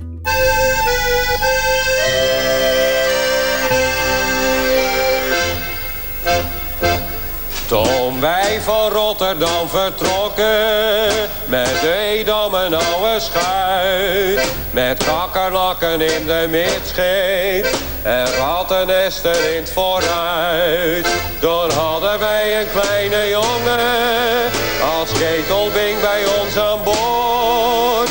Die voor de eerste keer naar zee ging, en nooit van haaien had gehoord. Misschien hebt u de stem herkend, Maarten Biesheuvel. 35 jaar geleden, opgenomen voor de VPRO-televisie. U herkent misschien ook de zeeklassieker toen wij uit Rotterdam vertrokken. Biesheuvel schreef nog hartstochtelijk en uit eigen ervaring over de zee. Al was de ernst van Slauer of Jan de Hartog en Arthur van Schendel er wel af. De Noordzee is een bestoft jongensboek geworden. Nog niet weggegooid, maar wel al op. Het boek De Noordzee dat nu uit is en dat vooral foto's bevat... roept onmiddellijk het oude, sluimerende sentiment weer boven. Nou, Bij mij tenminste. En ook bij Thijs Broer, die voor zijn boek over de Nederlandse kust... van de Westerschelde in Zeeland tot Nieuw-Statenzijl in Oost-Groningen... over de Noordzee zeilde. Hij kijkt beurtelings met herkenning, genegenheid en bewondering... naar de foto's van het boek De Noordzee. We lopen al bladerend langs de marina van IJmuiden... op weg naar de pier... En als de foto's met door stormwind opgezweept zeewater langskomen, enorme golven, dan rest voor de zeiler Thijs Broer eigenlijk nog maar één emotie. Waanzinnig. Ontzag. Jezus. Ja, schrikwekkend hoor, vind ik. Ongelooflijk, ja. Het is om doodsbang van te worden, ja. Gelukkig heb ik nog nooit zo meegemaakt. Het is overigens ook heel moeilijk om de zee goed te fotograferen. Ik heb dat zelf ook wel gemerkt. Dan vond ik het zelf vrij ruig op zee. Ging foto's maken, liet ik die thuis zien. Zeiden ze, oh, was dat dat nou? Uit Rotterdam. De Noordzee is eigenlijk, dat daar zijn we ons nauwelijks meer van bewust, denk ik. Maar de Noordzee is natuurlijk de laatste echte wildernis. De echte ruige wildernis begint meteen hier buiten de sluis. En als, als zeiler eh, ontdek je dat meteen. Dat je als het weer even tegen zit en, en je motor afslaat... dan ben je meteen aan de goden op, overgeleverd. Kan je beschrijven hoe het er hier uitziet? Ja, we staan hier aan de kop van de haven. Aan de, ene kant van, aan de andere kant van het water zie je de rook van de hoogovens. Er komt net een zeeschip binnenvaren. Eh, en aan de andere kant zien we die rare halflege jachthaven... met allemaal schepen uh, waaraan gewerkt wordt. Een enkele strandwandelaar komt voorbij. Er vaart net een loodsboot uit. En een schip dat op de reden klaar ligt om binnen te komen. Het is een hele mooie, ruige, uh, verlopen plek. Ik hou er wel van. Varen op gegist bestek. Een zeilschip ploegt zich door donkere nacht. God zal het ooit een veilige haven halen. Hoog in het wand zitten twee man op wacht... die kotsend voor het schudden in de mast betalen. De zee is eigenlijk uit de literatuur verdwenen. Althans de zeevaart. In de bijna ongemerkt, een sluipende wijs al uh, in de afgelopen decennia. Hoe de laatste echte varende zeeschrijver in Nederland was uh, Maarten Biesheuvel. Uh, Jan Brokke heeft nog wel eens een boek geschreven... Um, dat hij gebaseerd heeft op een zeereis die hij zelf heeft gemaakt. Maar dat was het eigenlijk wel. Um, ik had als klein jongetje was ik altijd al boeken over de zee aan het lezen. Maar ik realiseerde me eigenlijk pas de afgelopen jaren... bij het schrijven en het nadenken over het boek... Um, dat dat allemaal boeken waren uit de jaren 50. En van daarvoor. Dus de gedichten van Slauwerhoff natuurlijk, maar ook uh, K. Norel. Ja, uh, Engel, van Schendel. Uh, precies, van Schendel. En Jan de Hartog niet te vergeten, ja. Hollands Glorie. Allemaal oude boeken um, die onder het stof lagen in de kast van mijn vader.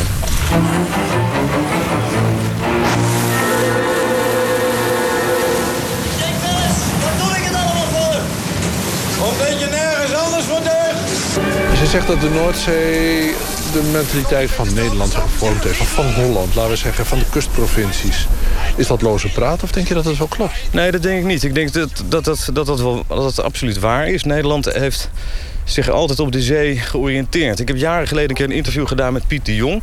die premier was in de jaren 60. En de duikbootkapitein. Precies, de duikbootkapitein... die in de oorlog nog uh, gevochten heeft in Indië... en waar ook met zijn onderzeeën. Um, en ik vroeg hem hoe hij nou kon verklaren dat Nederland in zo'n korte tijd zo in zichzelf gekeerd was geraakt. We hebben in de jaren 80 en 90 vonden we, waren we nog heel trots op onszelf als een internationaal georiënteerde handelsnatie. Hè, die uh, uh, naar de wereld keek en niet naar zichzelf. Nou, Zo'n beetje in de jaren na Pim Fortuyn is dat heel snel gekenterd. Toen dacht hij even na. Toen ik hem vroeg hoe hij dat kon verklaren. Toen zei hij nou, er zijn twee soorten mensen. Voor sommige mensen is de kust het einde van het land. En voor anderen het begin van de wereld. Ja.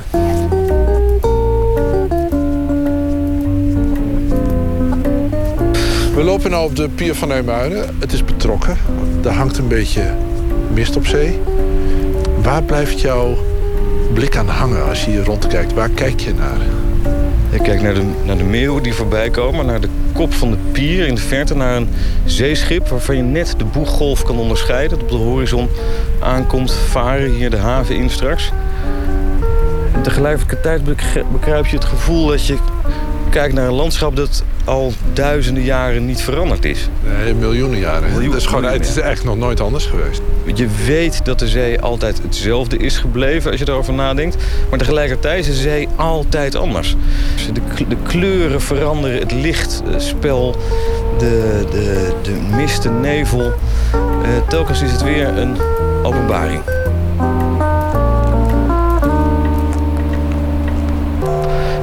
Tijdens de reis naar de kust, langs de kust sprak ik met een, uh, met een vishandelaar in Scheveningen.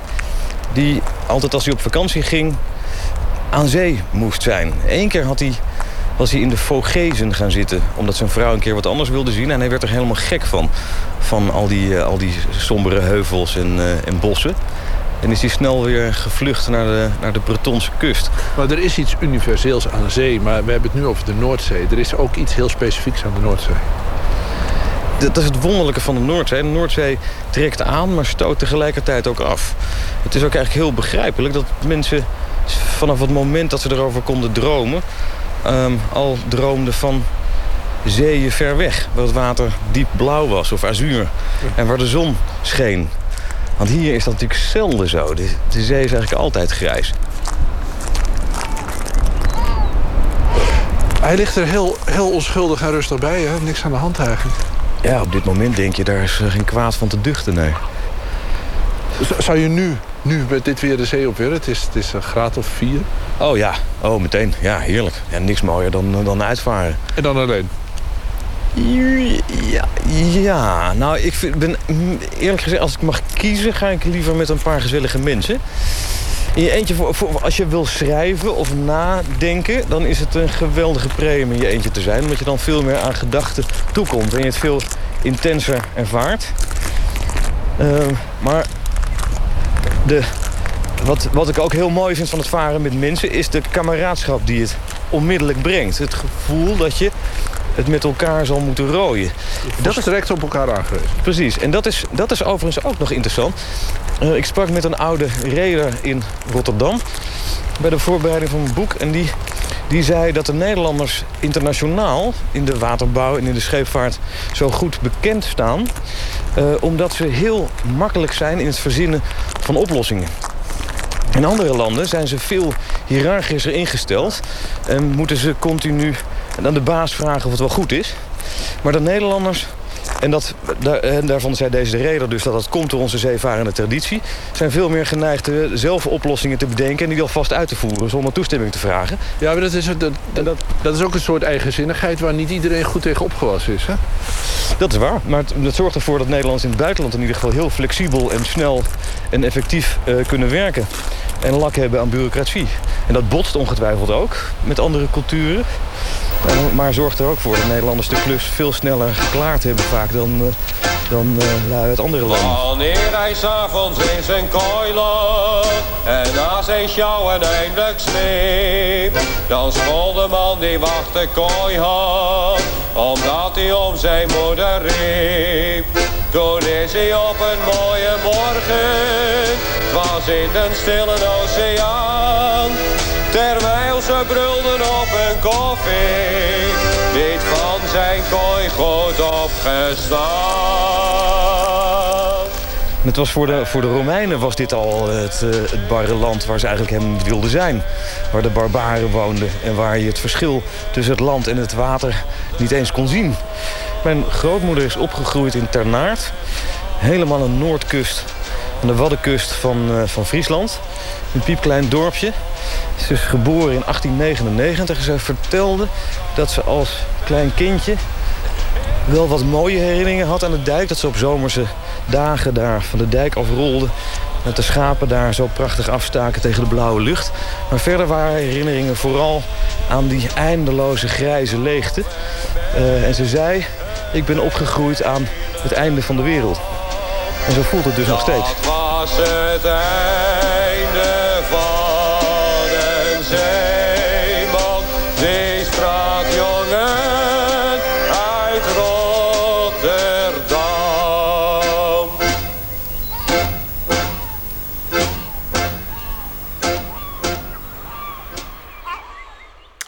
Matthijs Deen in een ontmoeting met VN-journalist Thijs Broer. Het boek De Noordzee is uitgegeven door de Vlaamse uitgeverij Hannibal. Boudewijn de Groot, George Kooijmans en Henny Vrienden gaan uh, tegenwoordig uh, door het leven als een trio. Ze hebben een theatertournee, Vreemde Kostgangers. En die krijgt een uh, vervolg in het voorjaar van 2018. De weg naar het theater heeft Suzanne Raas vastgelegd in een documentaire. En daar gaan we zo meteen over praten, over die film. Maar eerst gaan we luisteren naar het super trio met Ik ben op weg.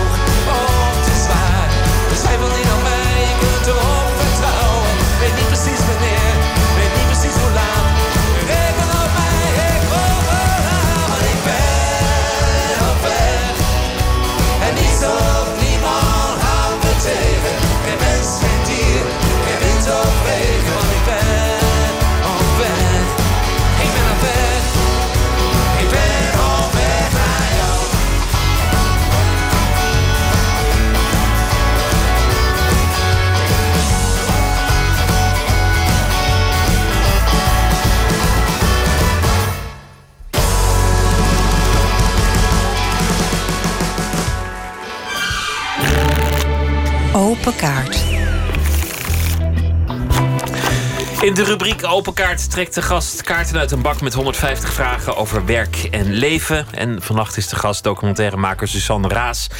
Heeft uh, meerdere bijzondere films gemaakt over de Rainbow Warrior, het uh, schip van Greenpeace. Ze volgde de popgroep De Dijk, blikte terug op persoonlijke wijze op het idealisme van de jaren 70, de tijd waarin ze opgroeide. Volgende week is de film Vreemde Kostgangers te zien op NPO 2. En dat is een uh, film over drie Nederlandse muzikale legendes: Boudewijn de Groot, Henny Vrienden en George Kooijmans. Die besluiten samen op tournee te gaan en samen liedjes te gaan maken. En dat doen ze onder de naam Vreemde Kostgangers. Raas, hartelijk welkom.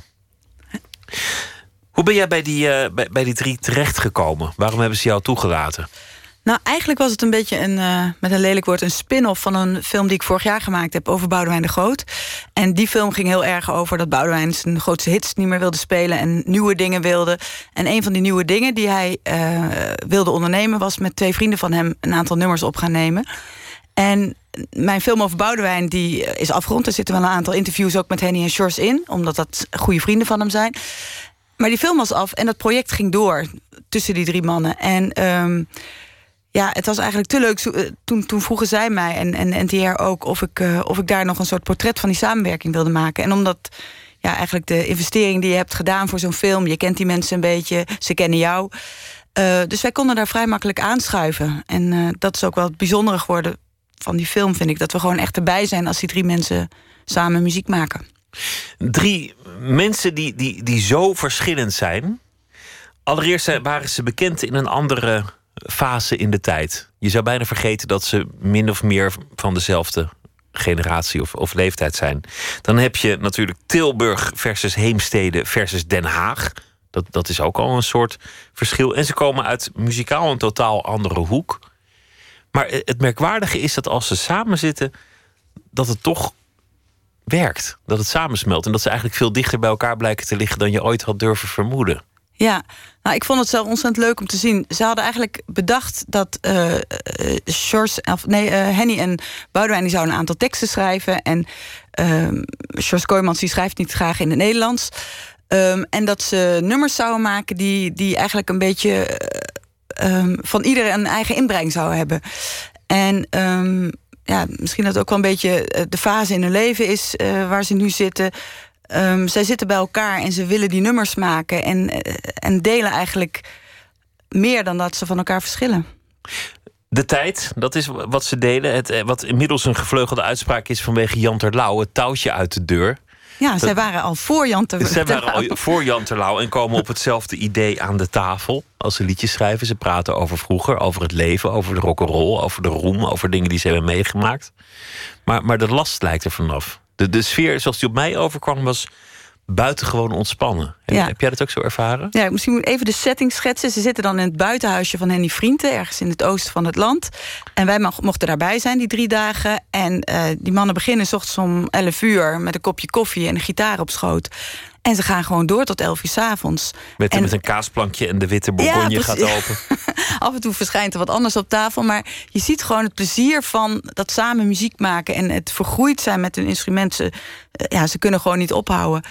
En um, ja, dat is wat je, wat je daar ziet gebeuren. De, de ja, de plezier van. Eh, uiteindelijk gaat het maar om één ding. En dat is samen muziek maken. Dat voel je heel erg bij hun. Ze worden een dagje ouder, maar, maar dat maakt ze ook rustiger. De, de afwezigheid van ego vond, vond ik opmerkelijk. Ja. Deze mensen hebben het, hebben het heel ver geschopt. En, dat, en je komt niet altijd ver door, door alleen maar terughoudend en bescheiden te zijn. Maar, maar hier, als ze samenwerken, zijn ze heel erg zorgvuldig met elkaar. Ja, heel respectvol, luisteren naar elkaar. Henny Vrienden zegt het in de film zo... dat muziek maken eigenlijk de ultieme vorm van communicatie is. Hè. Je, je, je reageert op wat iemand anders doet en samen wordt het wat. Um, ja, en ze hebben natuurlijk een heel ander verleden. George Kooijmans die, die, die komt uit die enorme rockband, de Iering. Uh, Boudewijn heeft eigenlijk een groot deel van zijn leven alleen opgetreden... of had zijn eigen band die, die bij hem in dienst was. En Henny Vrienden heeft na zijn enorme succes met Doe Maar... zich eigenlijk een aantal jaar helemaal teruggetrokken... en als filmcomponist gewerkt. Dus totaal muzikaal verschillende wegen. En nu met de grootste lol eerst samen liedjes maken... en daarna samen op het podium staan. Want ook die concerten waren echt heel bijzonder. Of zijn heel bijzonder, want ze gaan nog door. Uh, ja, de, de, volgens mij is er een last van die mannen afgevallen en kunnen ze gewoon nu doen wat ze, wat ze het liefste willen.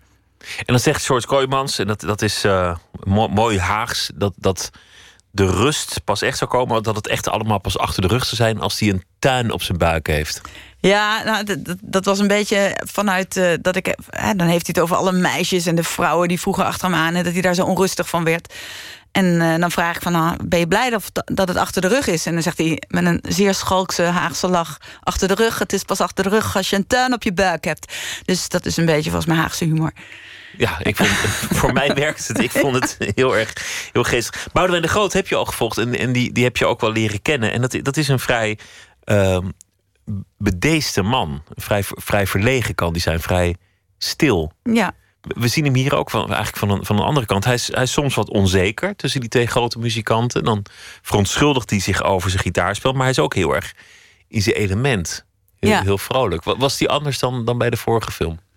Ja, ik denk, nou, A was hij anders omdat door de Boudewijn-film, of de film die ik over hem heb gemaakt, had hij denk ik een soort vertrouwen in, ehm, in wat ik deed. Dus hij liet ook meer toe, had ik het idee, dan bij de, de, de eerste film die ik met hem maakte. Ehm, maar wat je ook heel erg ziet, is dat hij het lekker volgens mij vindt om niet eh, de kar helemaal alleen te moeten trekken. Dus hij, eh, hij zei ook wel voor de grap van nou, ik ga wel op een stoeltje in de coulissen zitten of aan de zijkant. Maar hij, hoeft niet per se in het midden te staan. Hij vindt dat optreden vindt hij redelijk leuk. Maar hij vindt het ook heel leuk dat, eh dat Henny Vrienden daar in het midden staat en de boel aan elkaar praat. En dat hij eigenlijk in die zin meer een soort sidekick kan zijn. En tegelijk natuurlijk een weergaloos muzikant met, met prachtige nummers die hij ook voor deze tour heeft geschreven. De film gaat over eh, het ouder worden, over, eh, over de geschiedenis van de Nederlandse rock'n'roll, over, over drie grote mannen, maar vooral over het plezier dat overblijft in het muziek maken. Volgens Ja. mij. Ja, het is een kleine film, een echt klein portret van een samenwerking. Maar daardoor wel, eh, ja, je, zit- je zit een beetje aan de, aan de. Hoe heet het? Je bent echt erbij als liedjes ontstaan. En dat is ook natuurlijk heel bijzonder. Laten we beginnen met de kaart. Ik wil je vragen om een, een kaart te oh trekken. jee. Ik hoorde dat ik ook kon weigeren, toch? Of dat ik een nieuwe mag als ik hem niet. Ja, nou ja, ik, ik, Oh. ik zal je niet martelen of zo. De vraag is, waar denk je aan als je in de tandartsstoel ligt? Ah. ja, ik moet inderdaad weer een afspraak maken, want dat is al een tijdje geleden. Nou, weet je wat ik zo jammer vind tegenwoordig? Vroeger had je bij tandartsen altijd zo... tenminste mijn tandarts vroeger als kind... die had hele leuke, beetje van die, van die schilderijen... met allemaal mensen op het ijs, of hoe heet dat? Van die kleine tekeningetjes. En dan kon je ergens naar kijken. Maar mijn tandarts heeft dat niet. Die heeft alleen zo'n zo'n systeemplafond. Dus dat vind ik echt heel vervelend. Dus dan moet je wel... Dus eh, ik, denk, ik zit dan eigenlijk vooral... probeer ik te visualiseren wat er vroeger boven mijn hoofd hing... bij de tandarts.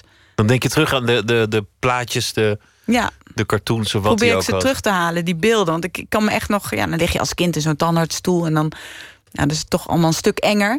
Dus dan kon ik echt heel erg intens naar die... Hoe heet die tekenaar nou ook alweer? Zo'n beroemde Nederlandse tekenaar... met allemaal van die kleine, priegelige...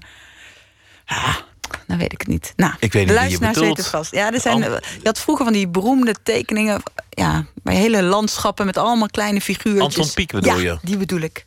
Anton Pieck. Ja, bedoel ik die?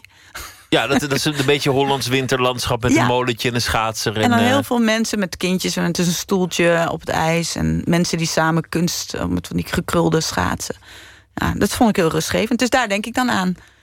Dus ik denk, ja, ja. ja. mijn tandarts heeft allemaal, allemaal, allemaal, allemaal slogans van, van Loesje boven, Oké. boven de stoel hangen. En doet hij dan wel af en toe nieuwe of altijd dezelfde? Nee, dus die, dus die ken je al. Maar dan, dan ga ik, de, dan ga, dan ga ik eh, kijken of, of je nog andere woorden kan maken als je ze achterstevoren leest of dat soort dingen. Afhankelijk van hoe, hoe rot je gebit is dit keer.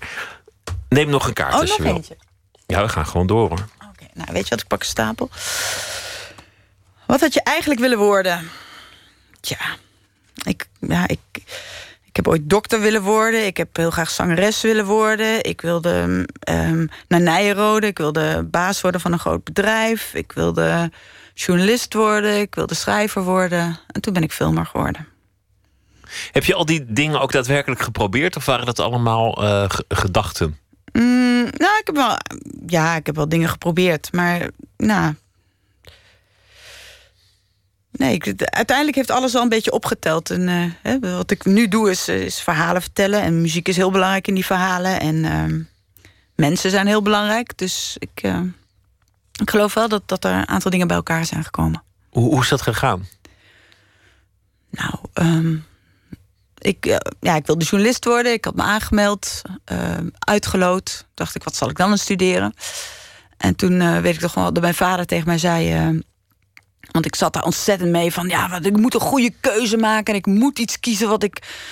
En toen zei mijn vader, ja, maar het maakt helemaal niet uit wat je kiest. Het gaat er gewoon om hoe je het gaat doen. Dus kies maar wat en dan ga je proberen het goed te doen. Dus dat vond ik toen een enorme bevrijding. Toen dacht ik, nou, dan ga ik geschiedenis studeren.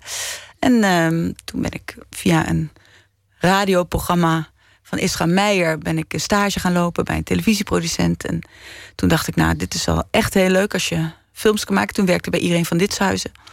En toen rolde ik daar zo langzaam in. Dus ik ben echt, ik heb wel in, de, in, het, in de leer het vak geleerd. Dat is ook de beste manier. Wat was die andere vraag? Want je, je had er een paar getrokken. Um, ik heb hier waar erger je aan? Ja.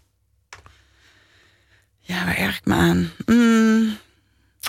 Nou ja, het zijn natuurlijk cliché-ergernissen. Maar ik, denk, ik maak me wel eens zorgen over mezelf... en over al die mensen die het op hun telefoon zitten kijken. Denk ik, hoe gaan, komen we daar nog ooit vanaf? En ik erg me ook aan hoe, hoe ondoorzichtig en moeilijk communicatie is geworden. Vroeger dacht je van wat geweldig, je kan een e-mail sturen... en dan kan iemand gelijk, je hoeft niet meer naar de brievenbus... en je maar het lijkt wel alsof je e-mailbox ontploft van de boodschap, waardoor je een, drie tiende, drie helemaal niet meer leest en vijftiende uh, half leest. En, dus ik, en, en iedereen die alles maar cc't naar elkaar. Dus ik, ik denk uiteindelijk gaan we helemaal ten onder aan, aan overcommunicatie. Dus en andersom ook al, alle, allerlei belangrijke mails waar je nooit meer antwoord op krijgt. En, nee, uh... precies. Je kan nooit meer dan één vraag stellen in een mail. Want als je drie vragen onder elkaar zet, krijg je vraag, antwoord op één vraag. Dus is, er is iets mis met de, de communicatietechnieken en de manier waarop we communiceren, denk ik soms. Ja, ik, dat, is een terechte ergernis. Ook als, je, als, je, als je met mensen in een restaurant zit en ze zitten aan tafel met heel iemand anders te chatten. Ja. Dan, dan denk ik, dit is zonde van mijn tijd. Wat zit ik hier nou te doen? En laatst kreeg ik een sollicitatiebrief op met, via WhatsApp van iemand. Die ging bij mij solliciteren via WhatsApp. En dacht ik, ja, maar dat, dat vind ik heel raar. Want die WhatsApp die zie ik half terwijl ik op de fiets zit of zo. En dan. Nou ja, goed. Dus, en dan word je ook wel een beetje oud, toch? Als je over dat soort dingen gaat ergen. Ja, misschien wel. Maar hm. wat is de, de, de volgende? Ik heb er nog eentje. Wat waardeer je in je vrienden? Hmm. Nou, dat ze er zijn. Dat je ze hebt. dat ik ze heb. Ja. Nee, serieus. Ik, uh, en ik vind het ook heel fijn dat ze heel lang... Ik, mijn beste vrienden ken ik ook al echt vanaf... Uh, in ieder geval vanaf mijn achttiende of zo, of mijn negentiende. Toen ik in Amsterdam ging wonen. En ik vind het heel fijn dat ze ook allemaal nog steeds in de stad wonen. En dat ze niet allemaal heel ver weg wonen. Zodat ik gewoon nog bij ze langs kan fietsen. Dat, ja, dat ze er zijn en dat ze ook dichtbij zijn. En, uh... en wat is de volgende? Ik, ik ben al klaar. Moet ik nog oh, meer vragen? Ja, doe er nog één, als je wil. Moet iedereen zoveel vragen? Ja. Oh, wat was het? ja. Uh...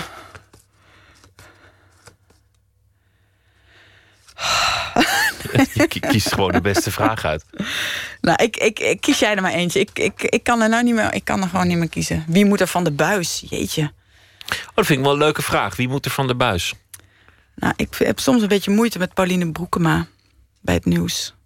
Terwijl ik denk dat ze heel aardig is, maar ik kan niet tegen al die empathie en. Uh, vandaag ook over de kerstmarkt. En denk ik, nee, niet Pauline Broekema op de kerstmarkt in Berlijn. Want dan vind ik het. Dan kan ik bijna niet meer luisteren van de empathie. Dat is gewoon een kwestie van toon, volgens mij dan, hè? Ja. ja.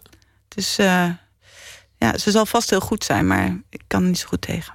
Maar het is heel onaardig om dat over iemand te zeggen, natuurlijk. Maar ja, jullie hebben die vragen geformuleerd. Ja, nee, je kreeg dus, de vraag en dan... Ja, en ik uh, moest antwoorden. Je, je, moest antwoorden, anders, dan, uh, anders, anders kwam je in de tandartsstoel. Suzanne Raas, dankjewel. En uh, volgende week is de film te zien... Vreemde Kostgangers te zien op NPO 2... op donderdag 29 december bij het Uur van de Wolf. Dankjewel. Dankjewel. Het Amerikaanse trio Low bracht eind jaren 90 een verzameling zelfgeschreven kerstliedjes uit. Een album dat zo'n beetje elk jaar opnieuw wordt uitgebracht. En uh, ze hebben nu zelfs een nieuw nummer toegevoegd aan het kerstrepertoire: Some Hearts at Christmas Time.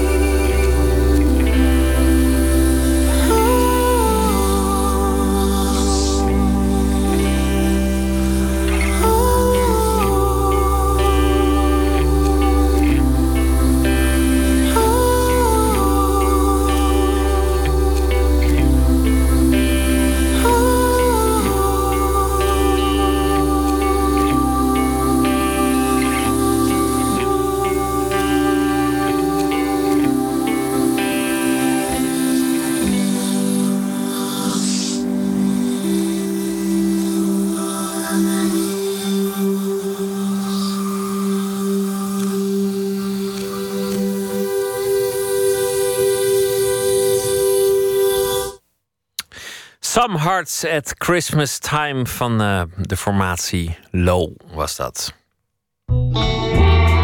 Nooit meer slapen. Want het is uh, bijna kerstmis, het zal het niet ontgaan zijn. En het uh, jaar loopt ook ten einde. Tijd voor de eindejaarslijstjes. Wat waren de culturele hoogtepunten van 2016? We vragen het deze week aan kenners van de kunsten, de boeken, de films, de muziek. De beste van 2016. De tweede aflevering gaat over de literatuur. Wat waren de beste boeken van het afgelopen jaar? We gingen langs bij de redactie van VPRO's Boeken. Presentator Jeroen van Kan en Katja de Bruin, eindredacteur, vertellen wat hun favorieten waren. Ik begin met mijn eigen ontdekking, Amy Liptrot, die Outrun. Ik had een interview met haar gehoord in een podcast van The Guardian, die ik altijd luister als ik in de auto naar Hilversum zit. En dat onderwerp sprak me heel erg aan, want zij groeide op op de Orkneys, een eilandengroep ergens boven Schotland, heel, heel bar oord. En verhuisde op de 18e naar Londen en raakte daar aan de drank en moest afkicken en kwam toen weer terug naar de Orkneys. Dit is even de hele korte samenvatting. En het klinkt misschien ook helemaal niet zo aantrekkelijk. Maar toen heb ik dat boek opgevraagd, gelezen. En ik vond het zo goed. Ik was helemaal... En het leukste is als je, niks, als je nog helemaal niks weet van een boek. Hè. Je kent die auteur niet, je hebt geen, geen recensies gelezen. Je begint helemaal blanco. En ik was zo van onder de indruk dat ik dacht, nou, dit moet vertaald worden in het Nederlands. Toen heb ik een vriend van me die bij een uitgever werkt gezegd, nou, je moet het echt lezen. En misschien is, zijn de rechten nog te koop. Dus die heeft dat inderdaad gedaan. En die heeft het inderdaad gekocht. En het is vertaald. En het is nu in het Nederlands verschenen. En het voelt toch een beetje als mijn uh, verdienste. Het jaar dat uh, Arno Grunberg kwam met zijn, uh, met zijn nieuwe roman. Dat is een van de beste die hij tot nu toe geschreven heeft, denk ik. Moedervlekken. Kijk, het gaat over hem natuurlijk, maar dan uh, in de vorm van een groteske... voor de mensen die het nog niet gelezen hebben. Dus met een tikje een spoiler misschien. Um, hij schrijft over zijn uh, moeder, die enige tijd geleden is overleden... maar maakt er een groteske van. Dus in het boek is zijn uh, vader, speelt de rol van zijn moeder. Het gaat over die man die werkt in de zelfmoordpreventie. Ja, niet bepaald een, nee. Iets waar je van denkt... dat zou ik zelf ook graag willen doen. Kijk, hij heeft natuurlijk uh, in eerdere boeken soms de neiging om uh, te ironiseren. Hij wordt eigenlijk steeds ernstiger, heb ik het idee, in wat hij schrijft. En dit is, dit is ondanks de groteske een heel ernstig boek. En misschien is het dat, denk ik, wat ik er heel goed aan vind. Ik moest heel hard lachen om Pauline Slot, de dood van een thrillerschrijfster. Ik ben dol op Pauline Slot, want die heeft een heel onderkoelde, uh, fijne ironie in haar boeken. Heel veel mensen kennen haar niet, omdat zij een, iemand is die niet zo uh, zich op de voorgrond dringt, niet op allerlei literaire feestjes zich vertoont, maar gewoon lekker. Uh, goede boeken schrijft, die helaas, vind ik, veel te weinig gelezen worden. En dit was een weer een heel gek boek van haar. Ze had gewoon zin om een, een soort pastiche te schrijven op de Nederlandse vrouwen-thriller. En ze heeft dat heel slim gedaan. En zij schrijft over een vrouw die schrijfles geeft op een Grieks eiland. En daar komt dan ook een nou ja, Saskia Noord-achtig type. Om daar in alle rust te werken aan haar zoveelste nieuwe polder-thriller. En ze, het is eigenlijk één groot commentaar op, nou ja, op de manier waarop heel veel mensen schrijvers zien, dankzij dit soort types, die dan zeggen van ja, het verhaal uh, vertelt zichzelf en ik hoef het alleen maar op te schrijven. Het is ontzettend grappig en heel filijn, maar ook ze spaart zichzelf ook niet. Dat is dan ook weer heel goed. Misschien is het niet zo leuk als je niet heel erg in die boekenwereld zit, maar ja, ik denk toch dat veel mensen dat leuk zouden kunnen vinden. Vond Yuka van Peter Terin bijvoorbeeld een heel goed boek. En dat is een veel lastiger boek, omdat je... Kijk, sommige boeken blijven je intrigeren... omdat ze iets buiten je bereik houden. Hè? Iets waarvan je denkt dat je dat nog niet kunt doorgronden. Bijvoorbeeld een Mystiek Lichaam van Frans Kennendonk is een boek. Dat kun je elke keer weer herlezen. En dan weet je nog steeds niet precies wat het nou wil zeggen. Eigenlijk zoals goede poëzie dat ook kan. Dat is irritant toch ook? Nee, dat is helemaal niet irritant. Nee, nee dat is het echt hele goede boeken houden iets achter voor de lezer. En dat is een van, van, de, van de literaire kwaliteiten die het heeft. En dat boek Yuka van Peter Terin doet dat zeker. Dat houdt iets voor je achter. Dat vertelt niet alles wat het je te vertellen heeft. Althans niet in een eerste lezing. Dus dat betekent dat je altijd nieuwsgierig blijft aan het boek. Dat je altijd wil weten wat er precies... Wat staat er precies? Wat wil hij precies zeggen? Mm, een, een trend. In de Nederlandse literatuur zijn natuurlijk heel veel succesvolle vrouwen op dit moment. Dat vind ik een hele goede trend. Je hebt uh, Hanna Barefoots en uh, Nina Weijers en Nina Polak en uh, Roos van Rijswijk. Er zijn sowieso dit jaar heel veel vrouwen die prijzen wonnen. Op bijna alle literaire prijzen zijn dit jaar door een vrouw gewonnen. Nou, dat is een unicum. Dat gebeurt echt nooit in Nederland. En sowieso zijn eigenlijk alle beloftes, alle literaire beloftes, zijn bijna vrouwen van ergens in de dertig. Dat vind ik wel een veelbelovende ontwikkeling. Ja, die kunnen ook nog even mee. Ja, zeker. Nee, die zijn nog maar net begonnen. Dus daar gaan we nog heel veel van horen. Jeroen van Kan en Katja de Bruin van uh, het programma Boeken van de VPRO... over de literaire hoogtepunten van 2016. Een bijdrage van Remy van den Brand was dat. Kevin Morby is gitarist van de Babies, bassist van een andere band, Woods... maar heeft ook nog een solo carrière. En daar gaan we naar luisteren. Beautiful Strangers.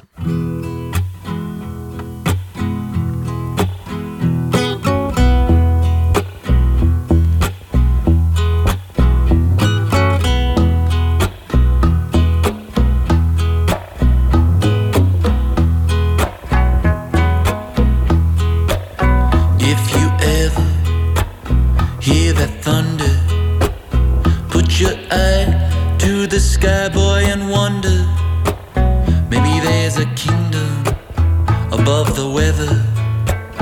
Oh, and whether you're gonna get on in is up to him.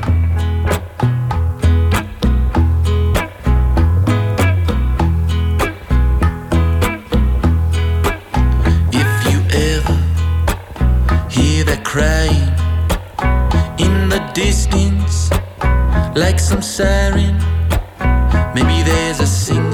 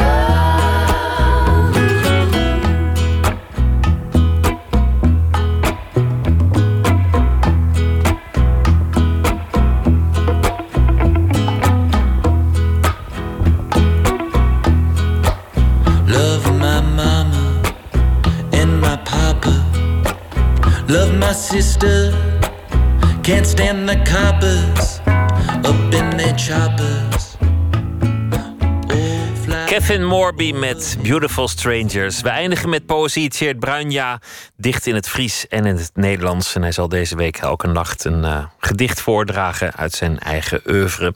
Zijn laatste bundel heette Binnenwereld, Buitenwijk, Natuurlijke Omstandigheden. Dit gedicht heet Schampschot.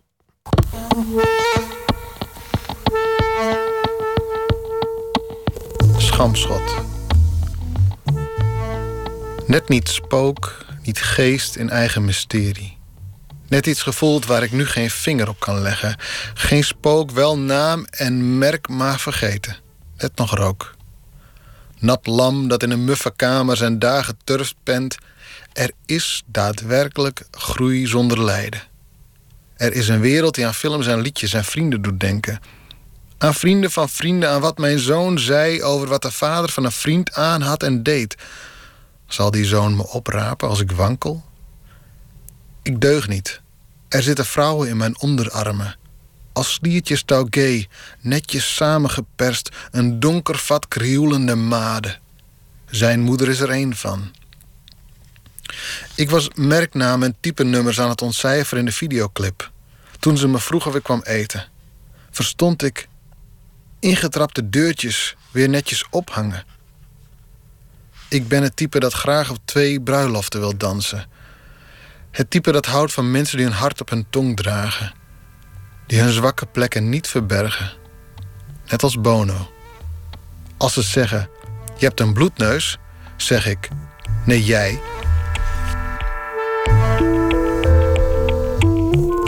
Dit gedicht kan ik me niet meer helemaal herinneren hoe ik het heb geschreven. Het komt uit uh, mijn derde Nederlandse bundel Bank voor de Bal. En um, ik kan me wel herinneren dat wat oh, nog steeds gebeurt eigenlijk... is dat ik heel vaak dingen verkeerd versta. Uh, zeker ook als mijn vrouw dingen uh, tegen mij uh, zegt. En hier staat dus, ik verstond ingetrapte deurtjes weer netjes ophangen. En dan vaak is dat een reden om zo'n regel dan, als ik hem mooi vind... ook te gebruiken voor gedichten. Dus een slecht gehoor is in mijn geval een goede bron voor nieuwe gedichten. En uh, er is daadwerkelijk groei zonder lijden. Dat, ik heb dat denk ik ergens uh, gelezen. Dat, dat, geen groei zonder lijden uh, mogelijk is. En dat wilde ik tegenspreken. Schamschot. Net niet spook, niet geest en eigen mysterie. Net iets gevoeld waar ik nu geen vinger op kan leggen. Geen spook, wel naam en merk. Maar vergeten, net nog rook. Nat lam dat in een muffe kamer zijn dagen turft pent. Er is daadwerkelijk groei zonder lijden.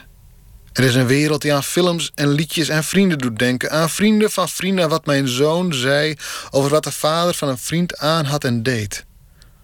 Zal die zoon me oprapen als ik wankel? Ik deug niet.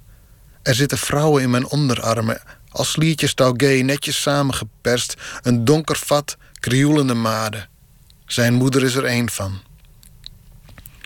Ik was merknamen en typenummers aan het ontcijferen in de videoclip. Toen ze me vroeg of ik kwam eten, verstond ik ingetrapte deurtjes weer netjes ophangen. Ik ben het type dat graag op twee bruiloften wil dansen. Het type dat houdt van mensen die een hart op hun tong dragen, die hun zwakke plekken niet verbergen, net als Bono. Als ze zeggen: Je hebt een bloedneus, zeg ik: Nee, jij.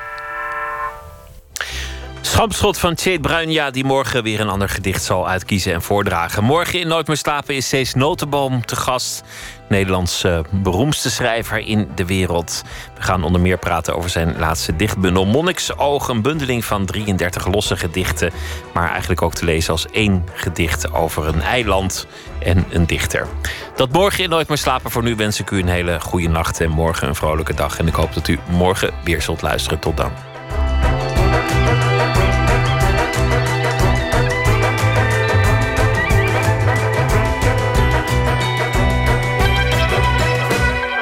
Radio 1, het nieuws van alle kanten.